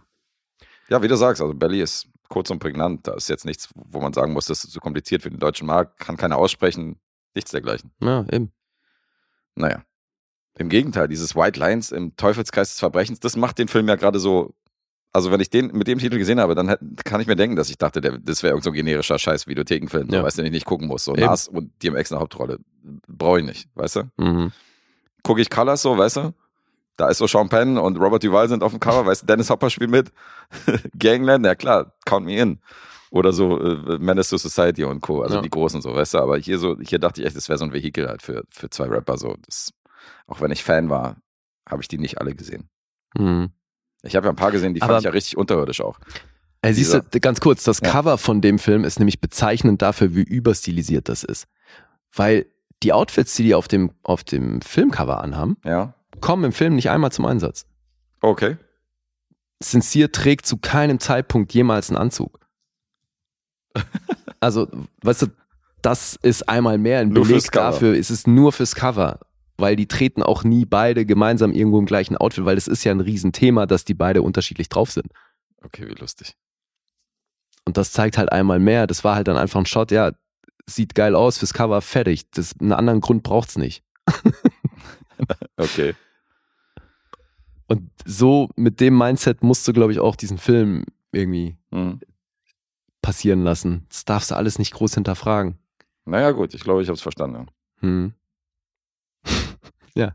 So, Belly, die Zahlen. Das hat äh, drei Millionen gekostet übrigens und das finde ich schon irgendwo krass. Mhm. Weil, wenn das halt, mh, sagen wir mal, eine andere Hollywood-Produktion gewesen wäre, dann wären die mit den drei Millionen nicht bei dem Look angekommen. Also der hat mit den drei Millionen einiges hingelegt, ja. Ja. Okay. auf jeden Fall. Aber ist ja allgemein so, wenn man Erfahrung hat als, als Videoclip-Regisseur, egal in welcher Hinsicht, so, weißt du, dann hast du schon mal ein, was so, was so den Look eines Films angeht, hast du schon mal für deinen Langfilm oder für einen richtigen Spielfilm hast du schon mal äh, gute Voraussetzungen. Also, Nee, aber eigentlich nicht, naja, finde ich. also, meinst, dass tatsächlich- Style over Substance dann äh, ja, weil das würde. ist ja. der Inbegriff davon, weil das ist eben, ich habe mir einige Kritiken durchgelesen, wirst du gleich hören, weil der, der Metascore hier ist echt rot. Okay. Weil der Ansatz, ich, dass es hier so, ein- so, eine, so ein Zeitzeugnis ist, was aber gleichzeitig halt irgendwo viele Filme der 90er Jahre kopiert, äh, kombiniert, aber Mhm. dann zu so einem Blaxploitation-Ding irgendwo wird. Das ist eigentlich ein schwieriges Unterfangen und das, wenn du, wenn du den Zuschauer halt visuell dermaßen erschlägst, Mhm. erzeugst du, glaube ich, zwangsläufig, dass du dich von der Story distanzierst. Und dann fällt dir erst recht auf, was das für eine Grütze ist im Grunde der Story. Ja. Und deswegen kann ich mir vorstellen, dass das schwierig war für einige Kritiker. Aber wenn unterm Strich ein Musikvideoregisseur eine gut, ein gutes Drehbuch kriegen würde oder eine Story wirklich, die ausgefeilt ist oder die, die gut ist und zudem be- beherrscht er das Handwerk und weiß genau, wo die Kamera stehen muss oder wie man geile Bil- Bilder inszeniert, dann ist es Mhm. doch schon mal, das sind doch schon mal gute Voraussetzungen. Naja, das Problem ist aber halt, dass du hast ja kein Musikvideo, es gibt ja kein Musikvideo, wo du ansatzweise dreidimensionale Figuren erzählst. Mhm. Und erst recht auch, was Charakterentwicklung und Anschlüsse und so ein Kram angeht, ist ja bei Musikvideos findet das, Das ja alles nicht ja. statt. Und deswegen weiß ich nicht, ob das optimale Voraussetzungen, weil ich glaube, du landest halt wahnsinnig schnell bei Style over Substance, weil es halt fast immer nur ums Visuelle geht. Ja, ist ein anderer Ballpark, definitiv. Und das war halt auch eben das, was hier Hype Williams von allen Seiten vorgeworfen, vorgeworfen wurde, weil halt alle gesagt haben, ja siehst du, also Mhm. die Handlungstiefe von einem Musikvideo, die funktioniert halt nicht bei einem Featurefilm. Okay. Weil viele haben eben gesagt, dass es das dann unterm Strich geworden ist. Und ich finde aber, gerade eben, wenn man mit Hip-Hop eine Menge anfangen kann, dann ist das sehr viel mehr als das. Okay. So, jetzt aber die Zahlen. 6,2 gibt's auf IMDb. Das geht noch. Geht übrigens eine Stunde 36. Mhm. Metascore ist bei 36. Das ist nicht gut. Nee. Rotten Tomatoes sieht's ähnlich aus von der Kritik. 3,7. Das sind gerade mal 24% Empfehlung. Oh je. Das Publikum wiederum ist bei 4,3 Mhm. von 5. Das sind sind 87 Prozent, ja. Haha. So, und erkannt. Letterboxd ist bei 3,6. Letterboxd 3,6, okay, das geht ja noch. Naja, da gibt's halt solche und solche, ne? Mhm. Sind schon ein paar Fans unterwegs. Das ist gar nicht mal so leicht jetzt. Da Hm. schwingt ja schon ein bisschen Herz mit rein, aber unterm Strich siehst ja schon, dass das jetzt nicht der komplexeste, geilste Film aller Zeiten ist. Aber ich meine, anders als diese Konstellation hätte es doch nicht funktioniert, sagst du. Insofern, Weißt du, der Witz ist, für mich ist ja Wolf of Wall Street auch ein drei, dreistündiges Musikvideo. mhm. Weil inhaltlich passiert da in meinen Augen auch nicht viel mehr. Und ich verstehe auch, also ich verstehe das voll. Wenn, wenn du jetzt zum Beispiel sagst, das ist für mich ein dreieinhalbstündiges Musikvideo, Ja. das macht für mich voll Sinn. Das Da ist mein- natürlich der Unterschied, Mag man den Song. es, es ist geil gespielt, du kannst den Charakteren irgendwie gut folgen, weil die nicht völlig platt erzählt sind, weißt du so, das hat ja, also sie hat jetzt keinen Tiefgang, aber eine Geschichte, der du folgen kannst, auch wenn sie platt ist. Und das ist hier natürlich ähnlich, nur dass das hier natürlich nicht geil gespielt ist. Aber durch dieses Überstilisierte kriegt es eben irgendwo eine andere Ebene, von der ich eben glaube, dass das gar nicht so funktionieren würde, wenn es geil gespielt wäre. Und von den beiden Vergleichen ist das wahrscheinlich dir der liebere Film, oder? Kann mich nicht erinnern, wo ich bei Wolf of Wall Street gelandet Du bin. bist doch da immer so ein bisschen anti bei Wolf of Wall Street. Ja, ja. Und hier klingt, Also hier klingt schon mehr Fall, Herz mit dran. Also gerade weil ich andere Scorsese-Filme so liebe, ist Wolf of Wall Street halt ein bisschen Tritt in die Eier, ja, aber das hat, das ist eher da so der Vergleich innerhalb von dem Kontext, weißt du? Mhm. Wenn ich jetzt die beiden Filme miteinander vergleichen müsste, weiß ich gar nicht. Ich glaube, das letzte Mal, dass ich mich mit Wolf of Wall Street ernsthaft beschäftigt war, als vor dem Podcast, als wir mal eine Facebook-Diskussion darüber hatten. So, seitdem habe ich mir ja nie wieder Okay. den groß zu Gemüte geführt. Naja, ist gar nicht mal so leicht jetzt mit den Punkteraten. Ich ähm, tendiere hart zu einer 8,5, muss ich zugeben, aber irgendwie klingt das, das klingt so hoch für mich, weiß nicht. ich hader mit mir selber, ob ich diese 8,5 raushauen soll, obwohl das eigentlich die Zahl ist, die mir vorschwebt. Mhm. Und denke auch so, dass du vielleicht dann sagen wirst, nee, weil ich meine, unterm Strich ist ja die Figurenzeichnung schon platt und es ist schon viel geile Optik und so und deswegen doch drunter bist. Deswegen ich, weiß nicht, ob ich dazu jetzt was sagen soll oder ob mir das dann wieder vorgeworfen wird. nee, du, brauchst Also- ja, du brauchst ja nicht zu sagen, weil Mhm. ich muss ja da selber ein bisschen irgendwie hinkommen. Ähm, ich entscheide mich für die rationale Variante und gehe da noch ein bisschen runter und sage eine 8. Das ist gut. Ich bin bei siebenhalb. Siebenhalb ist Ja. es, okay. Alles richtig gemacht. Gut, okay, dann war ich doch auf der richtigen Wellenlänge, weil das, das klang schon ein bisschen überschwänglich auf jeden Fall in manchen Momenten. Ja, ich habe versucht, das zu relativieren.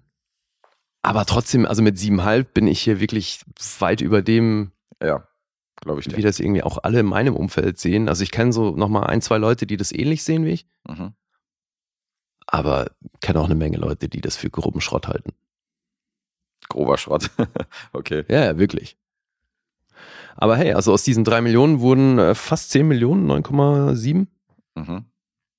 So gesehen hat das funktioniert, aber ich meine, der hat 214 Credits, ne? Und das ist, glaube ich, sein einziger Langfilm, oder? Hat Hype Williams jemals einen anderen Langfilm gemacht? Glaube nicht. Glaube nämlich auch nicht. Und Nas hat hier mitgeschrieben. Und äh, deswegen ist die Story halt auch wie so ein Rap-Song. Mhm. Und ich meine, ich finde, der ist ja einer, also für mich auf jeden Fall Top 5 MCs ever. Ja, ist er. Und wenn es um Storytelling geht, auch recht weit oben. Mhm. Aber das heißt halt noch lange nicht, dass du das auch vor der Kamera entsprechend bringen musst. Ja, natürlich so. nicht. Guter Rapper macht halt einfach beim besten Willen noch keinen guten Schauspieler. Das sind auch die wenigsten, die ich als gute Schauspieler bezeichnen würde. Und viele von denen standen schon vor der Kamera aus der Rap-Szene. Also Hm. ich finde, halt Mos Def finde ich schon ganz gut. Ja. Der, der spielt das schon ganz gut, aber der hat auch so Rollen angenommen, die nicht so typisch Hip-Hop-Szene und ich spiele jetzt Naja. die ganze Zeit einen Gangster oder so. Da ist er schon von Anfang ein bisschen gegen den Strich geschwommen, das ist schon ganz geil gewesen. Aber viele sind da nicht, ich meine, das ist so Leute wie Ice Cube, die super präsent sind und so, haben ja auch noch nicht wirklich gezeigt, dass die jetzt groß was können. Weißt du, das waren alles Nein, total die harmlosen nö, Rollen. aber ich meine, Das, was sie machen, der ist, gehört wahrscheinlich noch zu den Rappern, die am meisten Geld im Kino generiert haben. denke ich auch, ja. So LL eher. Ja. Also ich meine, Queen Latifah ist für mich die, die schauspielerisch auf jeden Fall am größten gewachsen ist. Ja, das stimmt. Das stimmt, die hat sich gemacht, ja.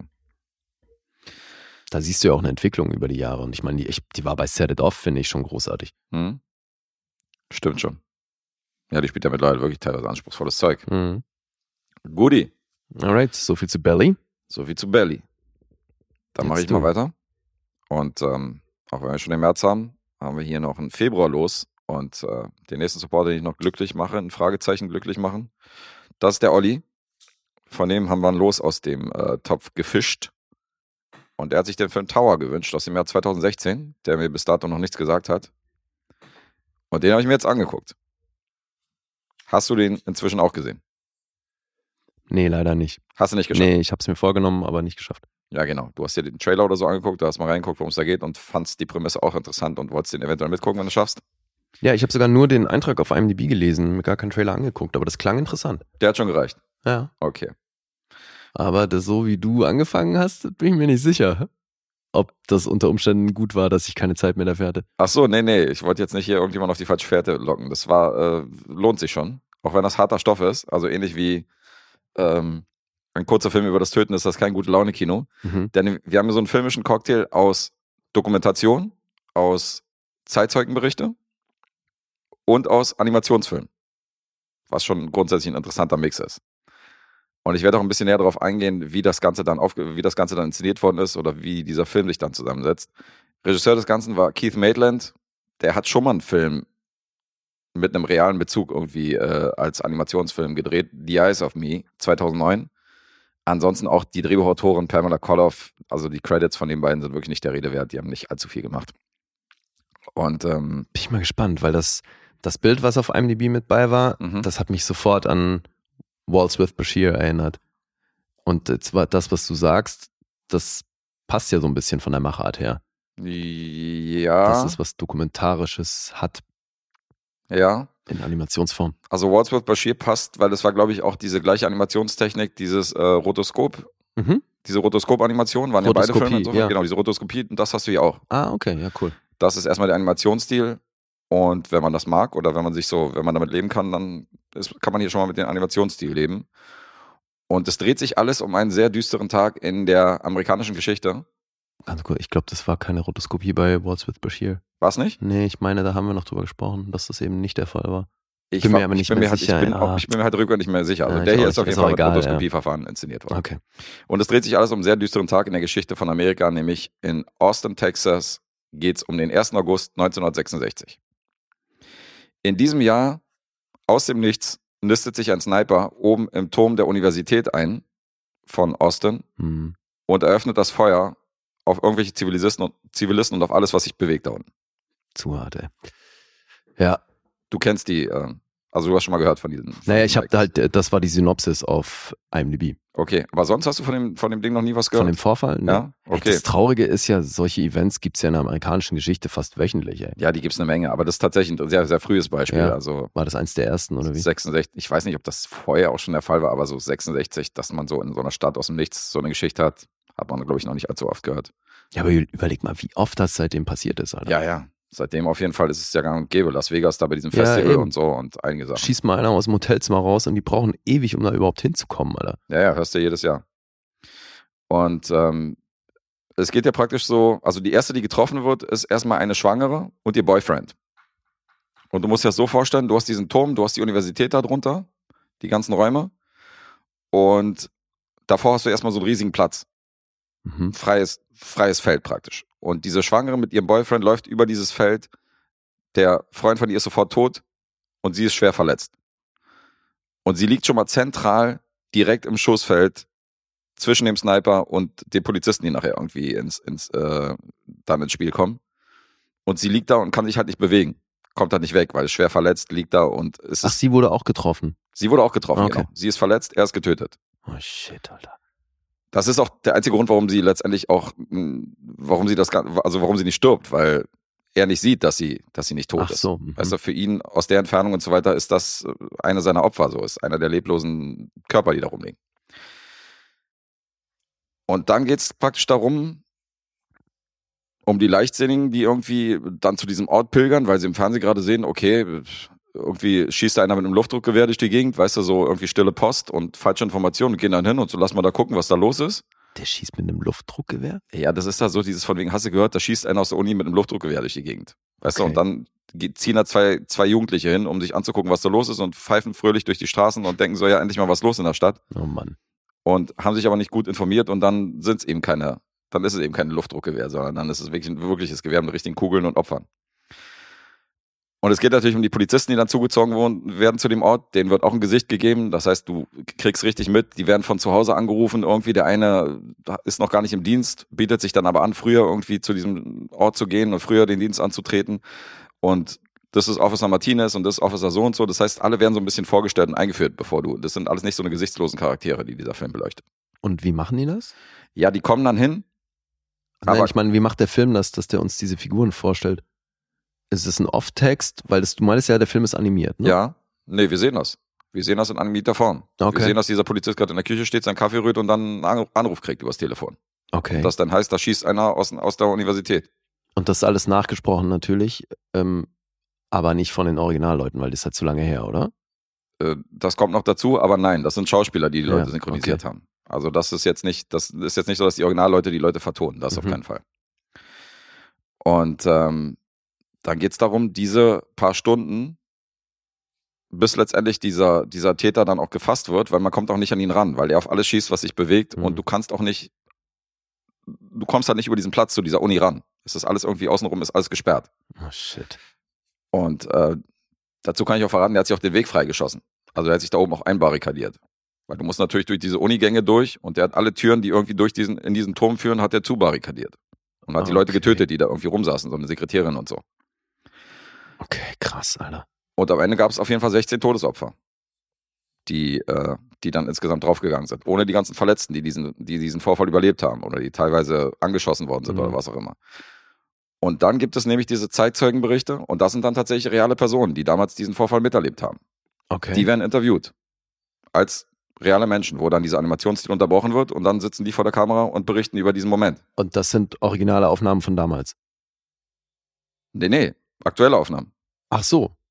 Das ist aktuell. Das Aber- sind Interviews von heute. Okay. Und von wann war der Film? Äh, 2016. Okay. Du Also- meintest 66 war dieser Vorfall, ne? Ja, ja. Okay. Aber viele von denen sind ja auf dem Campus damals Studenten Mhm. gewesen. Die sind halt immer noch am Leben und so. Ja. Und die haben das erlebt und die wurden interviewt. Das sind sehr viele Charaktere, die beleuchtet werden, weil du hast natürlich viele Leute, die sich irgendwo verschanzen. Du hast einen Mhm. Typen da drüben aus dem Geschäft, der irgendwie rauskommt, weißt du?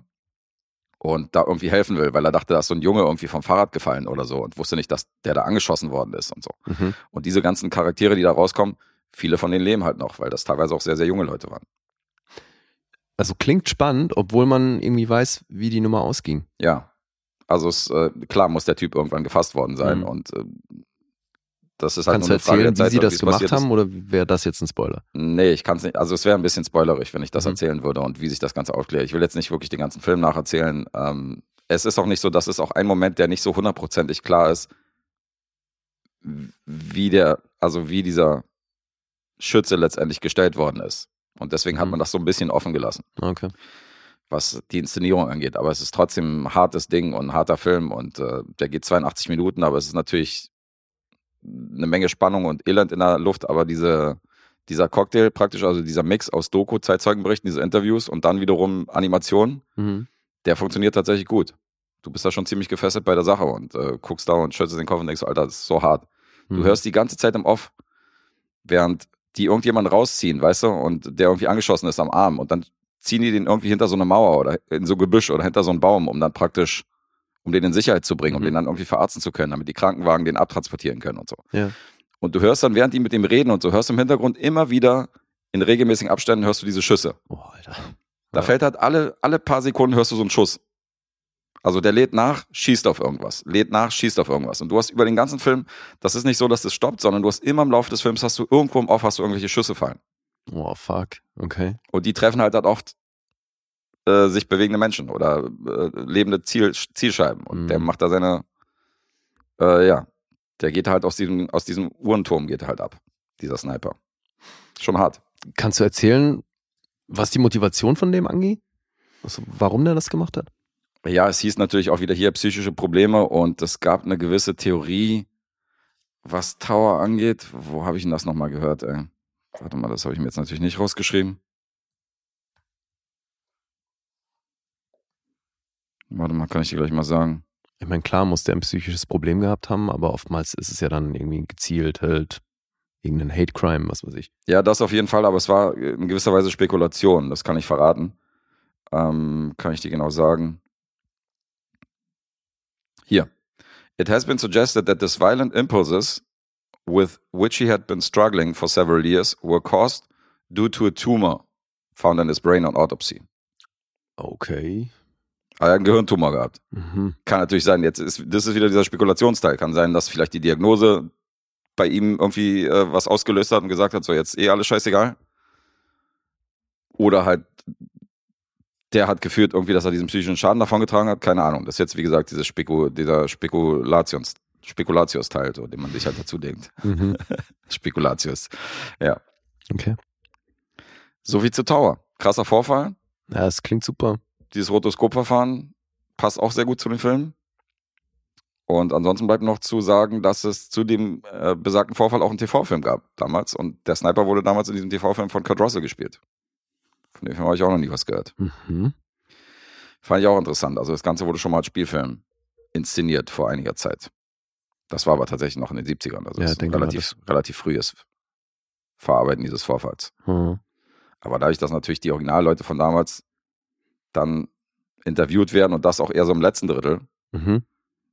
kommen die halt als reale Personen zum Vorschein, als du die schon kennengelernt hast. Mhm. In diesem animierten Teil und so. Und das ist schon ganz interessant gemacht, Klingt cool, ja. weil die Gesichter, die du dann siehst und interviewt werden, du weißt natürlich, okay, das ist der Cop, der von zu Hause abgerufen wird. Also du wusstest, du kannst sie sofort zuordnen, im Gegensatz Mhm. zu anderen Dokus, wo dann Leute irgendwie was sagen und die müssen erstmal, du musst erstmal checken, wer ist das ja, überhaupt. ja, ja. Schon auch ganz cool gemacht. Also interessantes Ding hier, was Olli in den Lostopf geschmissen hat. Und ähm, Von wem ist sie denn? Die Doku, äh, welche? über die wir die ganze Zeit sprechen? Wer der Regisseur? Ja. Keith Maitland, immer noch. Okay, hast du schon mal gesagt. Hab ich nicht Habe ich eingeführt. Der Ja. hat The Eyes of Me inszeniert, ähm, im ähnlichen Stil, wo du nochmal nachgefragt hast. Okay, bin immer noch ein bisschen matsch. Macht ja nichts. Ja. Also Regisseur und Drehbuchautor, habe ich auch gesagt, haben keine weiteren großen Credits, aber von denen ist das. Mhm. Geht 82 Minuten, ist auch nicht allzu lang und ähm, Ja, ich will es immer noch sehen. könnt euch zu Gemüte führen, aber macht euch auf was gefasst, ist auf jeden Fall kein gute Laune-Kino. Also da denkt man schon, ist schon krass, wie Menschen manchmal ticken. Mhm. So, IMDb ist bei einer 7,9. Hat einen Metascore von 92, der Film Tower. Wow. Schon sehr gut. Und jetzt kommen wirklich große Zahlen. Rotten Tomatoes 8,5 von der Kritik. Das sind 99% Empfehlungen. Krass. 89% gibt es vom Publikum mit einer 4,2 Durchschnittsbewertung. Und Letterbox 4,0 für Tower. Mhm. Schon alles sehr ordentlich. Ja, aber es klingt auch wirklich gut. Ja, ist es auch. Ah, Also natürlich kein gute Laune-Kino, ist nicht, ist jetzt nicht kurzweiliger Spaß oder so, weißt du, den man so wegguckt. mhm. Ist natürlich äh, nicht das angenehmste Seherlebnis als Film, aber trotz allem. Aber klingt ja trotzdem sehr, sehr gut. Mhm. Ich sag 8,5. Äh, eine 8 ist es geworden. Mhm. Für Tower. Danke dafür. War definitiv ein gutes Los und Gruß an Olli. Okay. Ja, werde ich mir irgendwann angucken. Mach das mal. Hol den mal ruhig nach. Mhm. Und jetzt haben wir noch ein Leckerli Ja, als gemeinsamen dein erster Berlinale-Besuch. Kinofilm. Mein einziger Berlinale Besuch dank Lee. Ich habe nie Bock gehabt, mich da anzustellen, früh morgens um 7 Uhr, um irgendwelche Tickets zu holen oder mich darum zu kümmern. Das war mir immer zu anstrengend. Deswegen habe ich noch nie, war ich noch nie auf der Berlinale bei irgendwelchen Filmen, weil die ja öfter mal vergriffen sind. Ja, der hier war ja auch komplett ausverkauft. Ist das so? Also, soweit sah weiß. zumindest so aus. Ja, ja, Saal, ich habe da keine Plätze gesehen, die noch frei waren. Insofern hat Lee klar gemacht, bin ich ihm sehr dankbar. Und äh, er hat vermutet, dass ich den Film eh hätte sehen wollen. Hat Ja. er recht gehabt. Habe ich mal einfach blind und dreist die Karten besorgt.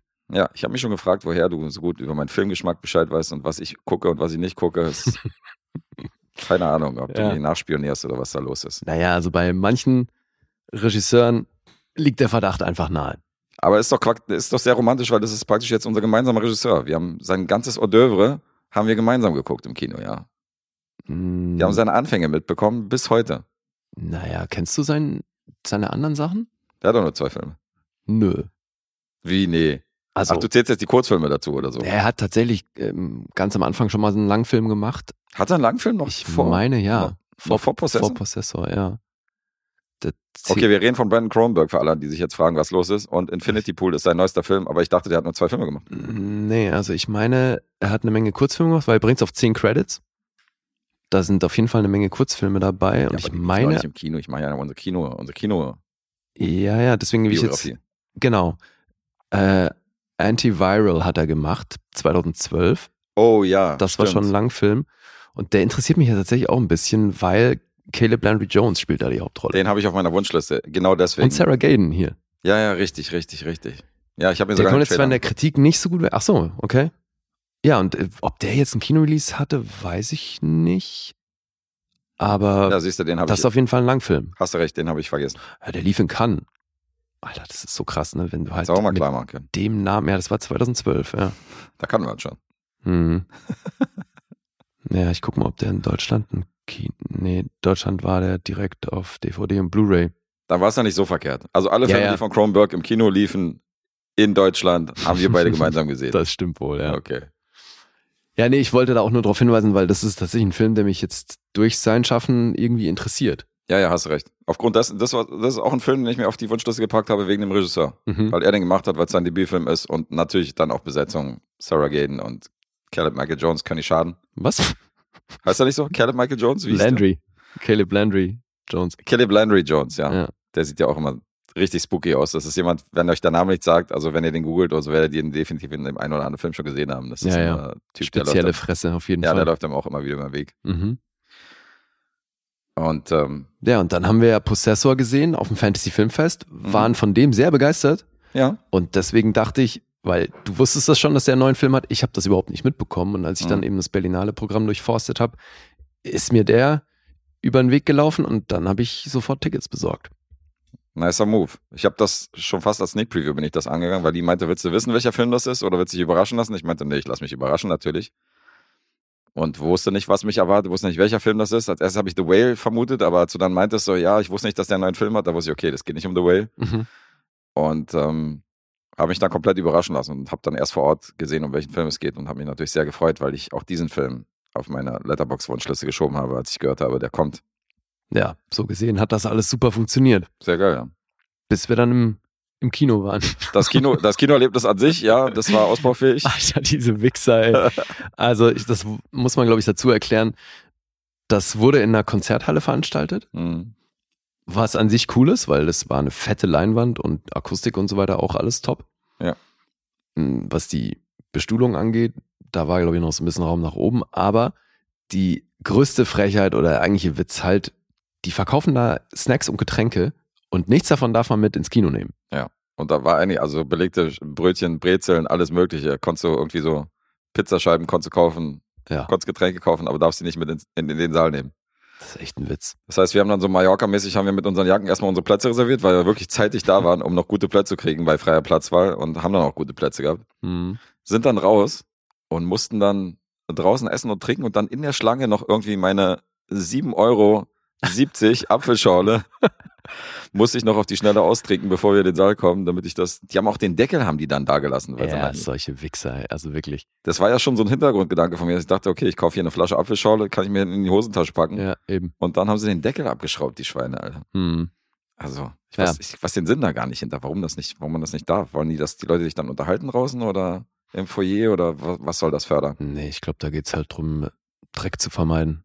Wenn Leute da ihre Getränke auskippen und so und ähm, die mit so wie das bestuhlt ist, nicht die Möglichkeit haben, jedes Mal wieder sauber zu machen zwischen den Vorstellungen. Okay, Ich denke mal, das ist der Ansatz. naja. War schon ein bisschen seltsam.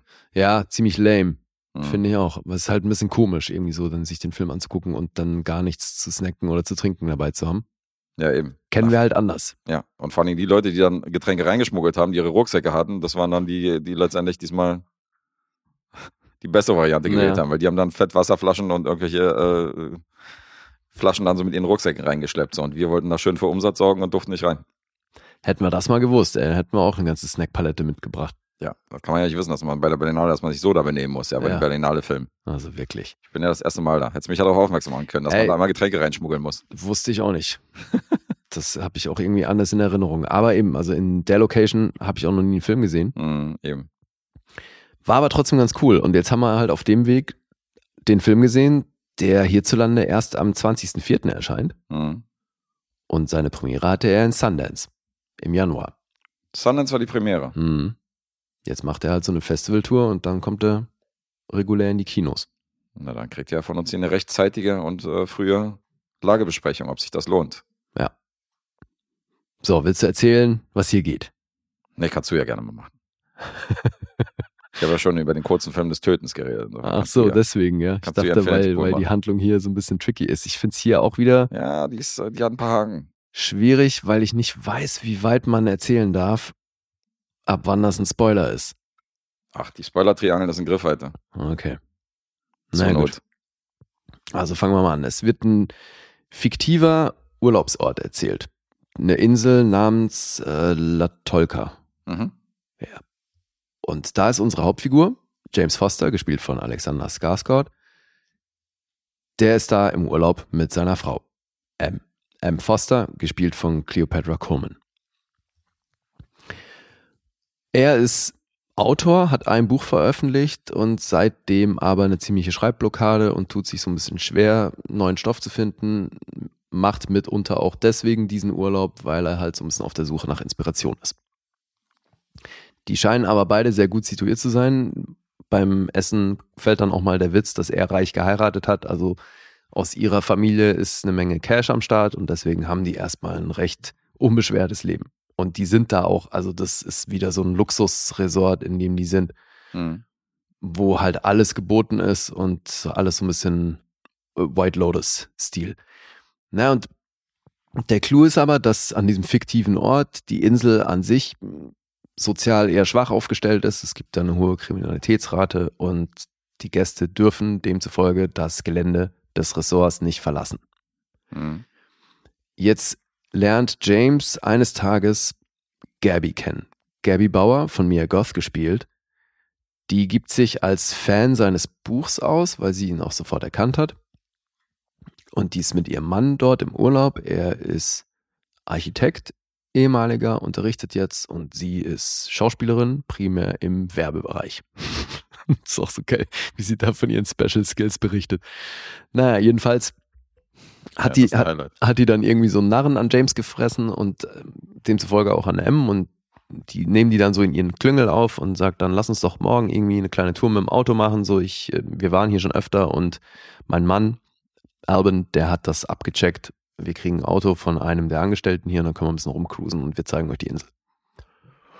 Ja, dann machen sie das auch, fahren raus, haben dann da, fahren da so irgendwo an, an die Küste, an, so eine Bucht, ne, und hängen da ab, picknicken so ein bisschen, lernen sich tierisch einen rein, sind noch alle besoffen und dann geht's halt irgendwann darum, zurückzufahren. Und dann sagt James, weil er wohl derjenige ist, der noch am wenigsten getrunken hat, ich kann fahren. Fährt dann und auf dem Weg zurück fängt irgendwie das, die fahren so einen Oldtimer, ein Cabrio und dann fängt das Licht irgendwie an zu flackern und er ist eh schon super müde, sieht kaum noch was. Plötzlich überfährt er einen Typen. Mhm. Da ist die Panik natürlich erstmal groß und der erste Impuls ist, die Polizei zu rufen und dann sagt Gabby aber gleich, ey, ihr kennt Latolka nicht, das ist hier alles nicht so easy. Wenn wir jetzt die Polizei rufen, die haben hier ähm, krasse Regeln und Gesetze, wir werden sofort zum Tode verurteilt, die haben hier ein echtes Problem mit Leuten, die das Ressort verlassen und und und. Wir müssen das vertuschen, so, wir fahren jetzt einfach weg, wir halten alle die Fresse, fahren zurück und dann ist es cool. Ich habe keine Lust, im Knast vergewaltigt zu werden und dann umgebracht zu, zu werden. So, das Ja. ist auf jeden Fall No-Go, diese Variante. Sagt Gabby. Also begehen sie Fahrerflucht, zurück ins Ressort. Da erfinden sie dann auch irgendeine Story, weil die Typen am Gate sie erst nicht reinlassen wollen, weil die halt sagen, hey, ihr dürft das Gelände eh nicht verlassen, wie seid ihr rausgekommen? Und dann erzählen die halt irgendeine Story. Zeigen ihre Keycards, ja, und sagen so, Ja, okay, werden Ja, wieder aber- reingelassen und dann ist erstmal vermeintlich alles cool. Bis die Polizei bei James an die Tür klopft und die sagen, ja, müssen Sie sollen mal mitkommen, wir haben hier ein paar Fragen an Sie. Und dann stellt sich raus, die wissen bestens Bescheid. Mhm. M wird auch mitgenommen, die werden aber getrennt voneinander befragt. Und der Polizist, der die beiden verhört, ist Thomas Kretschmann. Mhm. Und jetzt weiß ich nicht, wie weit sollen wir erzählen, weil das eigentliche Ding kommt ja erst noch. Ja, ja, wir können jetzt Spoiler-Kapitel setzen, aber es ist schon, ähm, wie du sagst, also die wissen bestens Bescheid. Und das fand ich schon einen ganz geilen Moment. Wie er so sagt, ich wäre ihn sehr, also es würde ihm zugutekommen, dass ich ihn äh, zu Dank verpflichtet bin, weil der Typ, der ihm das Auto irgendwie überlassen hat, das ist halt irgendwie sein Cousin oder ein Bekannter oder was auch Mhm. immer. Ich meine, es wäre toll, wenn sie nicht sagen würden, dass sie das Auto von ihm haben. Könnte sein, dass ich ihnen vielleicht dann im späteren Verlauf dankbar bin. Das ist ja noch so ein vermeintlich unschuldiger. Moment. wo, Ja, ja, wo er so ein kleines Entgegenkommen von ihm fordert, weil er angeblich ihm damit hilft. Was aber halt, also wir erfahren erst im späteren Verlauf, was dieser kleine Moment noch für Kreise zieht, weil Eben. er bindet sich halt enorm an die Polizei oder an Thomas Kretschmann jetzt mal speziell in dem Fall. Eben. Und das zieht eben noch große Kreise. Aber die Rolle von Alexander Skarsgård sagt sich dem natürlich, ja, alles, was mir hilft, so, weißt du, der, der sitzt logisch. da und ist äh, total verängstigt und sagt, ja klar, mache ich. Das ist ja auch sehr cool aufgezogen, weil die werden halt so von Latz geknallt mit diesen eigenen Gesetzen und ihr kennt wissen hier die? Umgebung nicht, ihr wisst überhaupt nicht, was man machen muss und wir waren hier schon oft und deswegen sagen wir euch jetzt, was ihr machen sollt. Und das fand ich schon ganz geil, weil der erste Satz von dem Protokoll, was er dann unterschreiben soll, ist von wegen so, als sie das Auto gestohlen haben, um illegal das Gelände zu verlassen, weißt du, und er ist Ja. schon so, okay, Auto gestohlen, was zur Hölle, so, weißt du, das, wo er eigentlich gerade zugesagt hat, wo er dachte, so, das ist so alles unter der Hand, Hm. das wird praktisch so offiziell gegen ihn verwendet und das ist schon, fand ich schon auch ziemlich geil. Naja, er begibt sich eigentlich freiwillig in eine krasse Abhängigkeit. Ja. Und das zieht dann eben echt noch ziemliche Kreise. Jetzt ist aber die Frage, können wir spoilerfrei erzählen, was ihm angedroht wird oder also wie seine Strafe aussieht? Ich glaube, das ist noch, ich würde das noch nicht zu einem Spoilerteil zählen, die Ja? Prämisse. Und das, was dann mit ihm passiert und das, was das Besondere an einem, Cron, an einem Brandon Cronenberg-Film ist, weil hier kommt eben dieser abgefahrene Aspekt noch mit rein. Okay, dann erzähl du mal weiter, weil ich hab Schiss hier zu viel zu erzählen. Ja, so, also ich kann ja nicht schaden, bevor ich habe vorher die Spoiler-Triangel machen. Ja, dann lass das machen, ja. Weil es ist halt hier wirklich, es gibt so einen Twist in dem Ding. Und wenn ihr den nicht kennt, also ich persönlich würde ja empfehlen, das nicht zu wissen, bevor man sich den Film anguckt. Okay, siehst du? Weil also mir ging es ja jetzt auch so, ich habe mich halt null informiert, was den Film angeht. Ich wusste gar nichts. Ja. Und das war für mich alles super flashig dadurch, weil ich halt dachte, Okay, ich auch what? nicht. Hast natürlich, hast natürlich recht, weil wenn du, wenn du gar nichts weißt, so wie wir, dann hast du hier natürlich null Infos. Und wenn dann diese Szene kommt, denkst du so, Alter, was hat er gerade gesagt? Okay. Also ab jetzt Spoiler-Triangel. Ich notiere mir die Zeit und ähm, Ja, also wenn ihr im Infinity Pool noch sehen wollt, ich glaube, wir empfehlen das beide. Das Beste ist wirklich ansatzweise gar nichts über diesen Film zu wissen. genau. Ich glaube, also den Storyteil, den wir bis hierhin erzählt haben, das ist fein, aber was jetzt passiert, das dreht die Nummer halt schon ziemlich und ich glaube, da kommen dann eben auch die ganzen anderen Genres, die hier noch mit drin stehen, zum Zug. Und das ist auf jeden Fall das, was diesen Film, glaube ich, zum, dann zum Cronenberg-Film macht, irgendwie auch. Also Richtig. von der Bildsprache bis dahin mal abgesehen, weil das hat ja schon auch was sehr eigenes, finde ich. Richtig, richtig. Ja. Äh, willst du jetzt fortführen oder soll ich das nee, jetzt? mach, gerne. Naja, gut, also der abgefahrene Moment und eigentlich der Moment, wo das alles kippt, ist der ähm, Typ von der Polizei, gespielt von Thomas Kretschmann, erzählt den halt, dass es eine Zusammenarbeit gibt Nee, zwischen der. Das Geile ist doch, er sagt mal so erstmal jetzt, okay, der Deal ist, du bist zum Tode verurteilt. Genau, okay, ja, genau. Also erstmal, du bist zum Tode verurteilt, du wirst erschossen von den Angehörigen des verstorbenen Bauern, also von den Kindern übrigens quasi. Also Ja, genau. Das, die Regel das ist, dass die die praktisch sich rächen und äh, dich umbringen werden. Zum Glück hat er zwei Söhne, das meint er ja dann noch so. Äh, genau, zum Glück hat er zwei Söhne, sonst müsste die Regierung das übernehmen. Das ist irgendwie Ja. die Ansage. Und ähm, es gibt aber ein kleines Schlupfloch, weil diese fiktive Region ist ziemlich geldgeil und sind recht materialistisch eingestellt und lassen sich auch gerne bestechen. Und für eine gewisse Summe, was ja die feinen Urlauber oder die Neureichen, die da unterwegs sind, eigentlich auch so auf der Arschbacke absitzen, gibt es halt eine Möglichkeit, diese Hinrichtung zum Gehen. Hm. Es wird nämlich eine menschliche Kopie von ihm hergestellt, ein Klon, Mhm. der dann anstelle von ihm, von diesen besagten Angehörigen von den Söhnen getötet wird. Er zahlt diese Summe, ist fein raus und die Kopie wird umgebracht. Also Ja. er kriegt einen Avatar für seine Hinrichtung. Unterm Strich. Ja. Und das ist natürlich dieser What the fuck-Moment, wo wir saßen so und dachten so, okay, interessant.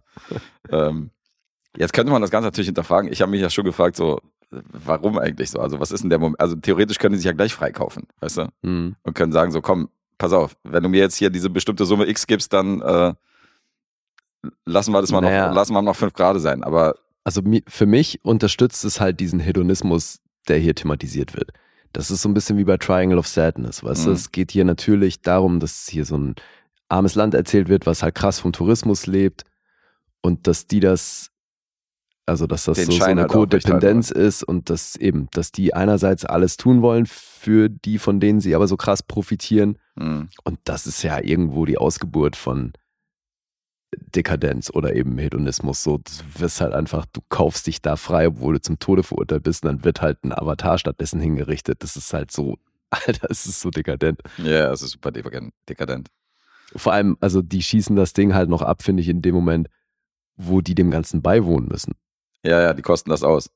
Also, wobei eben anfangs ja- müssen und dann feiern die das aber Genau, irgendwie, das dass ist die ja halt am Anfang noch so. Dabei sind. Am Anfang sind die ja noch froh, mit dem Leben davon gekommen zu sein und dann irgendwann, irgendwann kosten die das voll aus und genau, sind bei ihrer eigenen Hinrichtung dabei und feiern das und applaudieren und ähm, lassen sich dann mit Absicht einbuchten teilweise und so. Ich denke, so, okay, jetzt ja, wird's ja, richtig abstrus. also, es zieht halt wirklich große Kreise.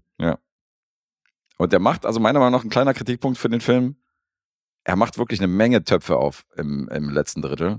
Da kommt immer mehr dazu, wo du denkst so, ja, okay, man hätte schon die einen oder anderen Handel- Handelsstrang hätte man schon weglassen können. So, weißt du, da spielt dann einer der, der Polizisten spielt dann eine Rolle, weißt du, der dann irgendwie mit dem Haus und so, wo ich denke, das wird alles ein bisschen, das ist alles ein bisschen zu viel, was da reingepackt worden, reingepackt worden ist in diesen Gulasch. Was meinst du da noch? Naja, es hat sich nicht mehr auf diese Klonung, Klonung, Klongeschichte konzentriert, sondern es wurde irgendwann, sind immer so Storylines von bestimmten Charakteren reingekommen, wo, wo ich der Meinung bin, das hat so ein bisschen die Story eigentlich an sich verwässert.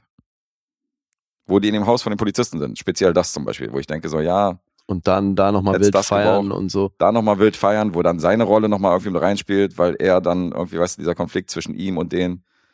Ähm, also es ist nicht mehr so, Hm. Naja, aber er, ich, er bleibt nicht bei dem Schriftsteller, um den es geht, sondern der driftet auch immer wieder so ab, so in andere Kreise, wo ich denke, das wirkt so ein bisschen, als wenn Kronberg hier Naja, nochmal einen draufgepackt hat. äh, aber siehst du, für mich hat sich das so verlagert, dass ich dann festgestellt habe, es geht gar nicht nur schwerpunktmäßig um ihn, Mhm.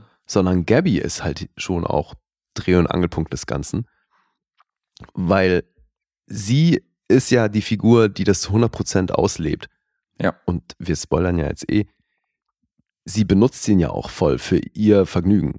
Ja, die erweist sich auch im Laufe des Films als absolute Psychopathin. Also, Ja, ja, und deswegen, ich glaube, dieser Teil, weil da spielt die ja voll mit ihm, mhm. dass der dann da eben bei dieser Party auch nochmal dabei ist und dann kommt der, wird der nächste Klon angekarrt und er weiß das gar nicht und so, die verarschen den ja. ja, ja, klar. am laufenden Band und haben ihn ja von Anfang an nur benutzt so als Spielball für, weil denen sonst halt langweilig ist, weil es denen viel zu gut geht. Ja, klar, das war altes Das ist ja Rom. dieser So von wegen so, Nervenkitzel, genau. genau, alte Rom sitzen da und langweilen sich und wollen wieder irgendwas dem Fraß vorwerfen. Ja, aber genau so ist es. Und Ja. ich glaube, das ist eben das, dieser Hedonismus, das ist das, worum es hier geht. Ja, ja, das stimmt. Deswegen meine ich, das fällt für mich schon auch so ein bisschen in die Liga von Triangle of Sadness. Mhm. Vielleicht nicht so, nicht so gezielt mit so einem sozialkritischen Kommentar, sondern so ein bisschen allgemeiner gehalten. Aber natürlich ist es halt auch dieses, also dieser Klassenclash Mhm. ist hier ein Thema, wie jetzt bei Parasite oder That's My Boy. Ja, oder der, genau, den muss man auch unbedingt nennen bei den Der- Die sozialkritischen. großen Filme, die großen Filme, wo, wo es um Klassenunterschiede geht, natürlich. Klar. Natürlich. Die großen Meisterwerke. Ähm, schauspielerisch finde ich es großartig, von allen gespielt. Mia Goth fand ich mega, wie sie, Ja, wie die langsam abdreht. Ne? wie die langsam abdreht und dann so sagst, hast du wirklich geglaubt, dass ich dein Buch gelesen habe? Kein Arsch hat dein Buch Ja. gelesen. Und jetzt triffst du dich auf jemanden, der ein Buch gelesen hat. Du bist so von dir selbst überzeugt, dass du echt die Story abgenommen Ja. hast, ja. So, es war so mega, Alter, wo sie ihn halt so entblößt, so mit in seinem, in seiner eigenen Eitelkeit und so. Und ähm, ja, je mehr da durchsickert, wie die ihn halt von Anfang an nur zu ihrem Spaß benutzt hat, ja, ist auch so ein Machtding, ne? wie die Nummer beim Picknick, wo er pisst und sie halt plötzlich hinter ihm steht. Ja, ja, genau. Das war auch eine harte Nummer. Also, aber trotzdem bist du am Anfang noch bei dem Punkt, dass du denkst, okay, die flirtet mit ihm, Genau. findet ihn geil, Ja, ja. so, weißt du, hin und her und will eine Affäre mit ihm oder will ihn halt flach Aber legen, weil sie das cool spürt, spielt die ja damit. Ja, ja, eben. Und das Genau. merkt man aber halt erst im Verlauf des Films. Deswegen, es wird immer mehr zu ihrer Show. Mhm. Und er wird halt Deswegen fand ich das gar Spielball. nicht so, dass das so ablenkt von Ja. dem eigentlichen Ding, sondern es, es kippt halt so langsam Ja, in gut, das stimmt. Ding, dass du mit realisierst, so, ach, okay, das ist alles nur ihr Ding gewesen. Die hat den halt von Anfang an benutzt und es ging eigentlich nur um ihr Vergnügen. Ja, stimmt schon. Vor allem, weil er ja auch immer hilfloser, also der, der rutscht ja immer tiefer in dieses Loch und kommt da nicht mehr raus. Aber so weiter reinrutscht, das hatte ich wiederum, hatte ich so Erinnerungen an Wake and Fright irgendwie äh, bei mir. er, er fühlt sich da, er erwischt sich selber dann dabei, dass er sich schon ganz wohl fühlt Mhm. in dieser Truppe. Ja, weil Erstmal kann er nicht schnell genug abreisen Ja, genau. und dann ist es aber so, dass er sagt so, okay, irgendwie ist schon ganz geil hier, weißt du? Und das naja, zumal es gibt ja dann den Enthüllungsmoment, wo wir sehen, die Nummer mit seinem Pass, der wollte da bleiben. der wollte da bleiben. Der war, der war nie weg. Den hat er gebunkert, Ja. um dort bleiben zu müssen. Und nicht zu vergessen die Endszene. Dass er sich selbst da nicht lösen kann, wo er dann letztendlich wegkommt von diesem ganzen Elend und Mhm. selbst da, da es nicht schafft und dann wieder am Strand sitzt und denkt so, okay, ich will ja gar nicht weg. Ja. es ist so abgefahren. Ja. Ja, und visuell natürlich wieder großartig von dem, also was er hier kameramäßig wieder hinlegt und soundtechnisch, das macht er wieder richtig geil. Mhm. Also auch dieser, diese Cloning-Sequenz und alles, was dazugehört, ist schon, Ja. da merkt man schon ein bisschen die Handschrift vom Vater. Macht er gut. Mhm. Also ist schon wieder ein sehr interessanter, runder Film von, von Cronenberg. Ich weiß nicht, ob er an Possessor rankommt. Bin mir nicht sicher, aber ähm, wieder ein geiles Ding, worauf ihr euch freuen könnt.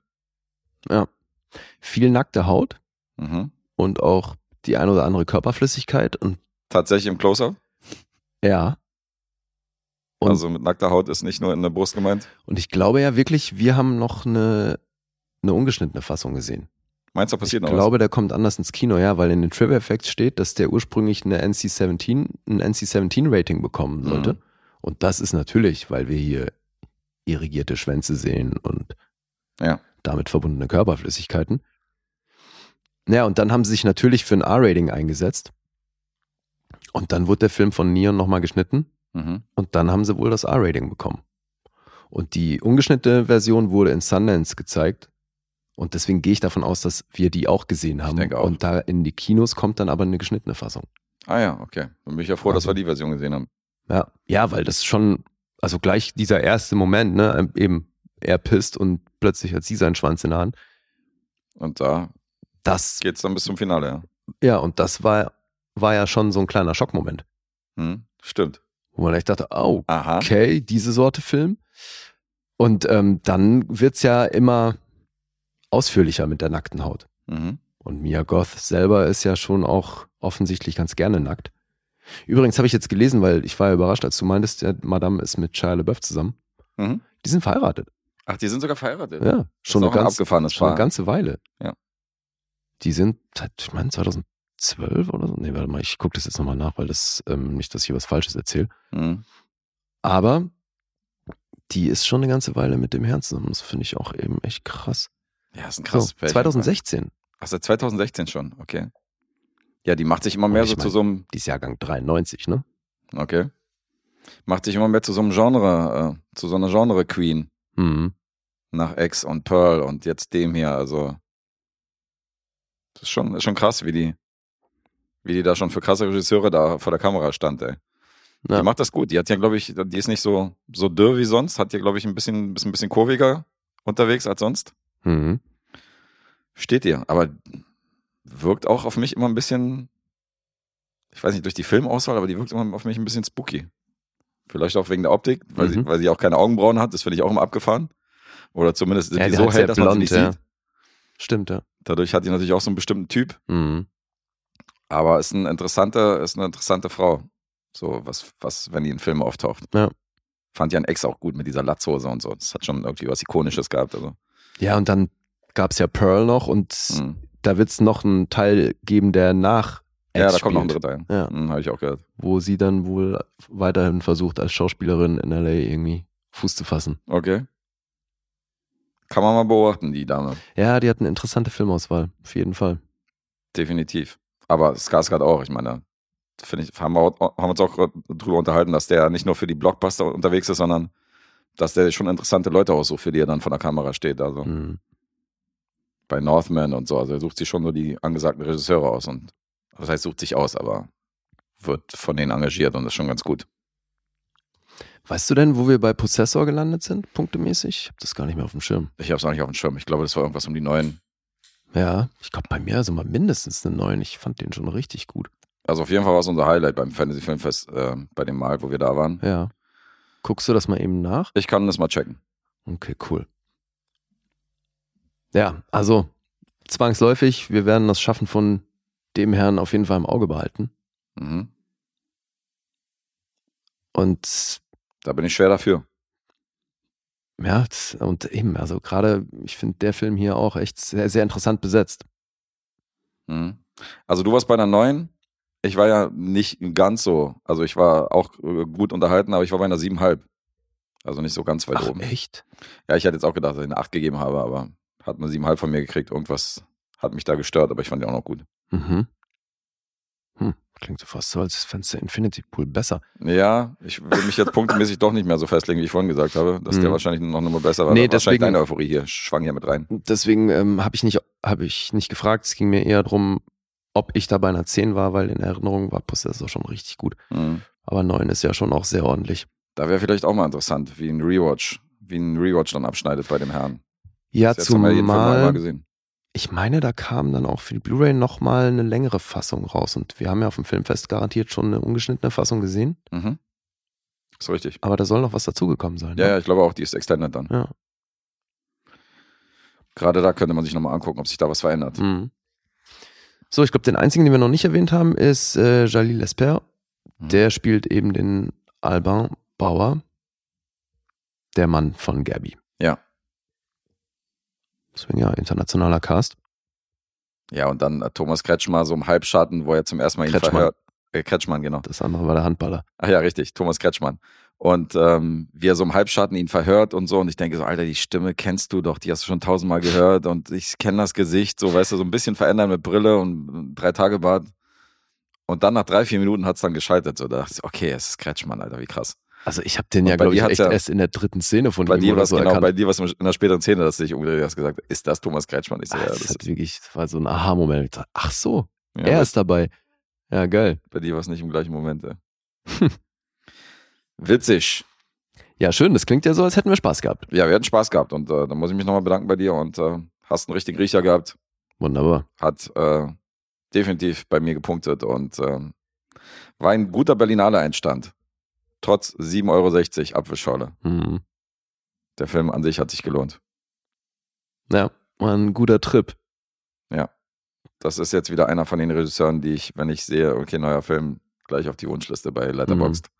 Ja. Guck ich. Geht mir genauso. Wirklich interessant, was der macht. Und ich bin ja auch immer noch nicht mit der Filmografie seines Vaters durch. Hm. Die interessieren mich natürlich genauso, aber eh, also man kann natürlich Elemente seines Vaters in seinen Filmen sehen. Hm. Zweifelsohne gibt es da einen Einfluss. Gerade was ja so diesen Body-Horror angeht. Mhm. Hier ist ja schon auch, haben wir gar nicht erwähnt, ein relativ zentrales Teil sind hier auch traditionelle Masken, die getragen werden auf Stimmt. dieser Insel, die halt ziemliche Fratzen sind. Hm. die aber halt auch aus. eben, die so geil dazu beitragen, dass diese ganze Atmosphäre immer mehr ins, in, in diesen Drogentrip abdriftet. Ja, und die nehmen ja selbst auch noch Drogen, weil das sind ja eigentliche Drogen sind nicht erlaubt, aber es gibt halt so eine Wurzel, die halt angezündet Ja. wird und die dir dann so inhalieren. Und das sorgt natürlich auch für einen gewissen Trip. Das ist wohl erlaubt, weil das halt so vor Ort okay ist. So, weißt du, das ist Naja, legitim. das ist ja eh auch Thema des Films, dass sich halt diese reichen Leute aus dem Ausland da aufführen, als wäre es halt ihr Spielplatz. Ja, eben. Die dehnen sich die Regeln so gut sie können und alles, was irgendwie nicht mit Geld zu regeln ist, wird dann halt anderweitig gelöst. Also schon, Die werden dann in den Schrank gewiesen. Und bei diesem Drogentrip hast du auch so visuelle Spielereien, so, äh, weißt du, so verschwommene Farben und so. Und da hast, hast du teilweise auch Szenen, wo ich denke, so, Alter, das war doch Penetration, auf ey. jeden Fall, ja. So, weißt du, ganz kurz irgendwie eingeblendet, so als, als äh, farblich verändert und dann wieder irgendwie, weißt du, was anderes. Mhm. Ich dachte, okay. Naja, gibt ja einige Szenen, die bieten sich für Slow Motion an. Ja, nochmal zurückspulen beim Ja. Videorekorder. So, Moment mal. Das war doch schon wieder ein Schwanz. Definitiv. ja, es ist ein bisschen sexuell hier, der Film. Aber was interessant ist zwischen Vater und Sohn, ist halt Genre-Kino. Weißt du? Es ist Ja, nicht ja. so, dass Sohnemann jetzt da so Action-Kino oder Kommerzkino macht, sondern Auch nichts Generisches. das sind also, die gleichen Fußstapfen, ja. Nicht für jedermann, nicht leicht zugänglich. es wäre trotzdem mal blutig. so interessant zu wissen, was der Vater über die Filme seines Sohnes denkt. Ja, also, wenn der Infinity Pool gesehen hat, muss der sich doch erstmal denken, oh je, was habe ich falsch gemacht? das wäre wirklich interessant. Müssen wir mal, müssen wir mal googeln, ob David Cronenberg vielleicht eine Letterbox-Seite hat und da Filme reviewt. ja. Vielleicht, ist, äh, vielleicht sind die Filme von seinem Sohn dabei. ja, das, das Traurige ist ja, man wird ja in der Öffentlichkeit wahrscheinlich niemals eine wirklich, eine wirklich ehrliche Meinung dahingehend zu hören bekommen. Ja, wahrscheinlich nicht. Aber wäre sehr interessant. was da so in Familienkreisen gesagt wird über den Film. Hast du wahrscheinlich recht. Ach, der Kater dreht hier seine Runden. Ja. Wir haben ja Besuch vom gestiefelten Kater mal wieder. Ja. Fabs will wieder Fotos haben bestimmt. Von Hallo Loki. Loki. Bis jetzt hat er sich noch nicht auf dem Tisch hier zwischen unseren äh, Laptops und äh, dem Sampleboard breit gemacht. Das hat er ja letztes Mal auch gerne gemacht, dass er Mhm. sich hier einfach mal so quer über den Laptop gelegt hat. Ja, das macht er dann spätestens nächste Woche. Gucken wir mal, ja. Das äh, noch ist eine Eingewöhnungsphase, ist ja erst seit einem Tag wieder hier. Ein bisschen fressen hier zwischendurch, kann auch mal nicht schaden. Hier wird doch nicht gefressen während des Podcasts, Mann. Hast du es nicht mitbekommen, Loki? Der ist so cool. Gut, Alright, Infinity Pool, jetzt die Zahlen, ne? jetzt die Zahlen und unsere Punkte. Die Zahlen, ja. 6,1 kriegt er auf IMDb. Das ist krass.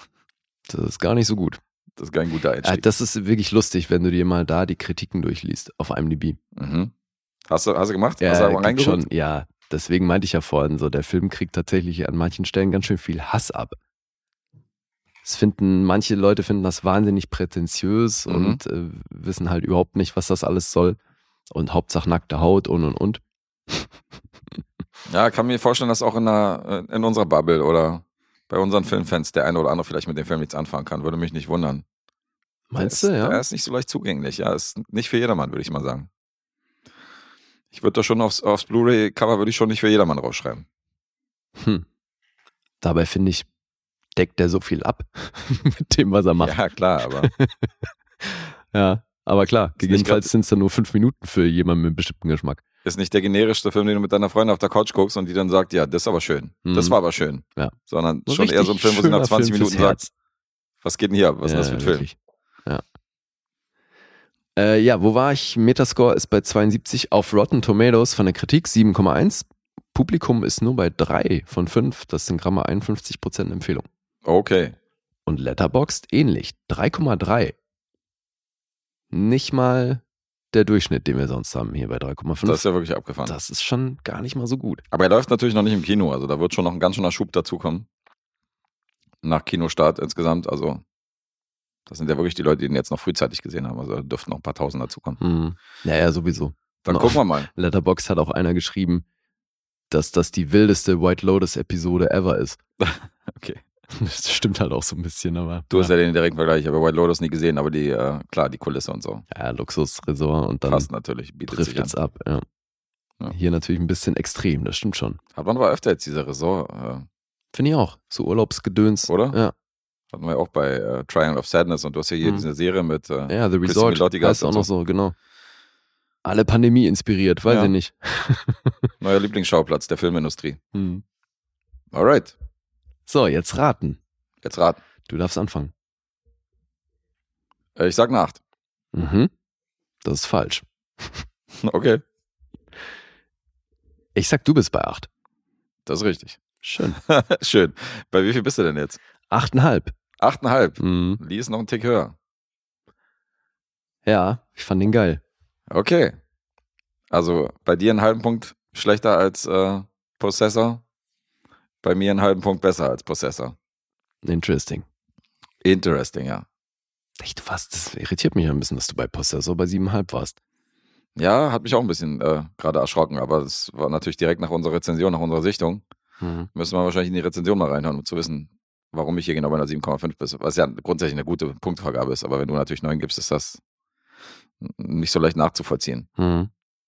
Da müsste ich auch erstmal reinhören. Das ist echt eine Weile her, dass ich den, dass ich weiß, was mich daran genau gestört hat, zu 9 oder zu 10.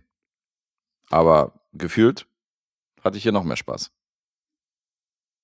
Ja, hier sind ja auch nur schöne Menschen. Das auch, ja. Das ist vielleicht der Unterschied nochmal. Hier gab es halt dieses, also Possessor ist ja schon so, ist ja schon so ein Film, wo du dich die ganze Zeit unwohl fühlst. Mhm. Und hier hast du ja öfter diese Momente, wo du dieses, wo du diesen schwarzhumorigen Touch hast, wo du dann Ja, halt ja. lachst, wo du denkst, Alter, was? So, Ja. weißt du? Und das bietet dir Possessor nicht. Der hat ja nicht diese leichten Momente, wo du dann so, weißt du, wo dir das Lachen so im Hals stecken bleibt, sondern da ist halt, das ist wirklich düster. Ja, und die haben hier in Kroatien und wo äh, Bulgarien gedreht und das Mhm. sind halt auch wirklich schöne Sets. Voll, ja. Deswegen, also eigentlich hast du hier so dieses perfekte Urlaubsfeeling Absolut. vom Szenario und dann wird's halt ein bisschen düster. Das stimmt. Deswegen, ja, der hat auch eben sehr viel schöne Momente und eben eine Menge schöner Menschen, finde ich. Ja, hat er. Und ich weiß jetzt auch wieder, woher ich Cleopatra Coleman kenne. Also du hast natürlich recht, du hast es ja so eh sofort erkannt. Last Man on Earth hatte sie Mhm. eine sehr große Rolle. Und die war ja auch hier die Baby Mama bei White Famous. So eine Comedy-Serie mit Jay Farrow. Ah, okay, die kenne ich nicht. Hm. Da hast du die zuletzt gesehen. Ja, die habe ich tatsächlich recht schnell da in die Schublade gepackt. Ach so, lässt man dann alles. Okay. Ja. Dann sind wir fertig für heute. Ja. Und die erste Episode für März ist im Kasten. Und wir haben sogar schon die Episode für nächsten Dienstag im Kasten. Da habt ihr nämlich das Vergnügen, die Folge mit Otto zu hören, die wir hier sehr spontan aufgenommen haben. Hm, fleißig wie wir sind. Fleißig wie wir sind und jeder äh, nur einen Film irgendwie mitgebracht hat. Aber es könnte sein, dass es trotzdem vielleicht mit Otto das ein oder andere Abschweifen gibt. Schauen wir mal. War das hier ein dezenter Hint fürs Punkteraten. Vielleicht, weiß nicht, müsst ihr euch selbst denken. So. Eine Stunde dann am Fett Ende. verarscht. Laufzeit eine Stunde. Gucken wir mal. Aber ja, manchmal müsst ihr euch nicht täuschen lassen von, den, von der Anzahl der Projekte, die wir da durchnehmen. Das äh, kann euch mal irritieren, aber es machen auch wenige. Hm. Viele kalkulieren dann ein, ob wir da einen Gast haben oder nicht, oder was da passiert oder welche Filme da besprochen werden. Und das ist ja auch äh, ist kein schlechter Tipp fürs Punkteraten. Ja. In diesem Sinne, die war spaßig. Freut euch auf nächsten Dienstag. Und äh, wir hoffen natürlich, genauso viel Spaß hattet ihr mit dieser zwei Episode von uns. Und dann habe ich nichts mehr. Hast du schön gesagt. Na dann, Sind wir raus. Dann sage ich mal was, was du sonst sagst. Obwohl ich nicht weiß, was es bedeutet. La prochaine. À la prochaine. À la prochaine. Bis zum nächsten Mal. Okay, bis zum nächsten Mal. Tschüss.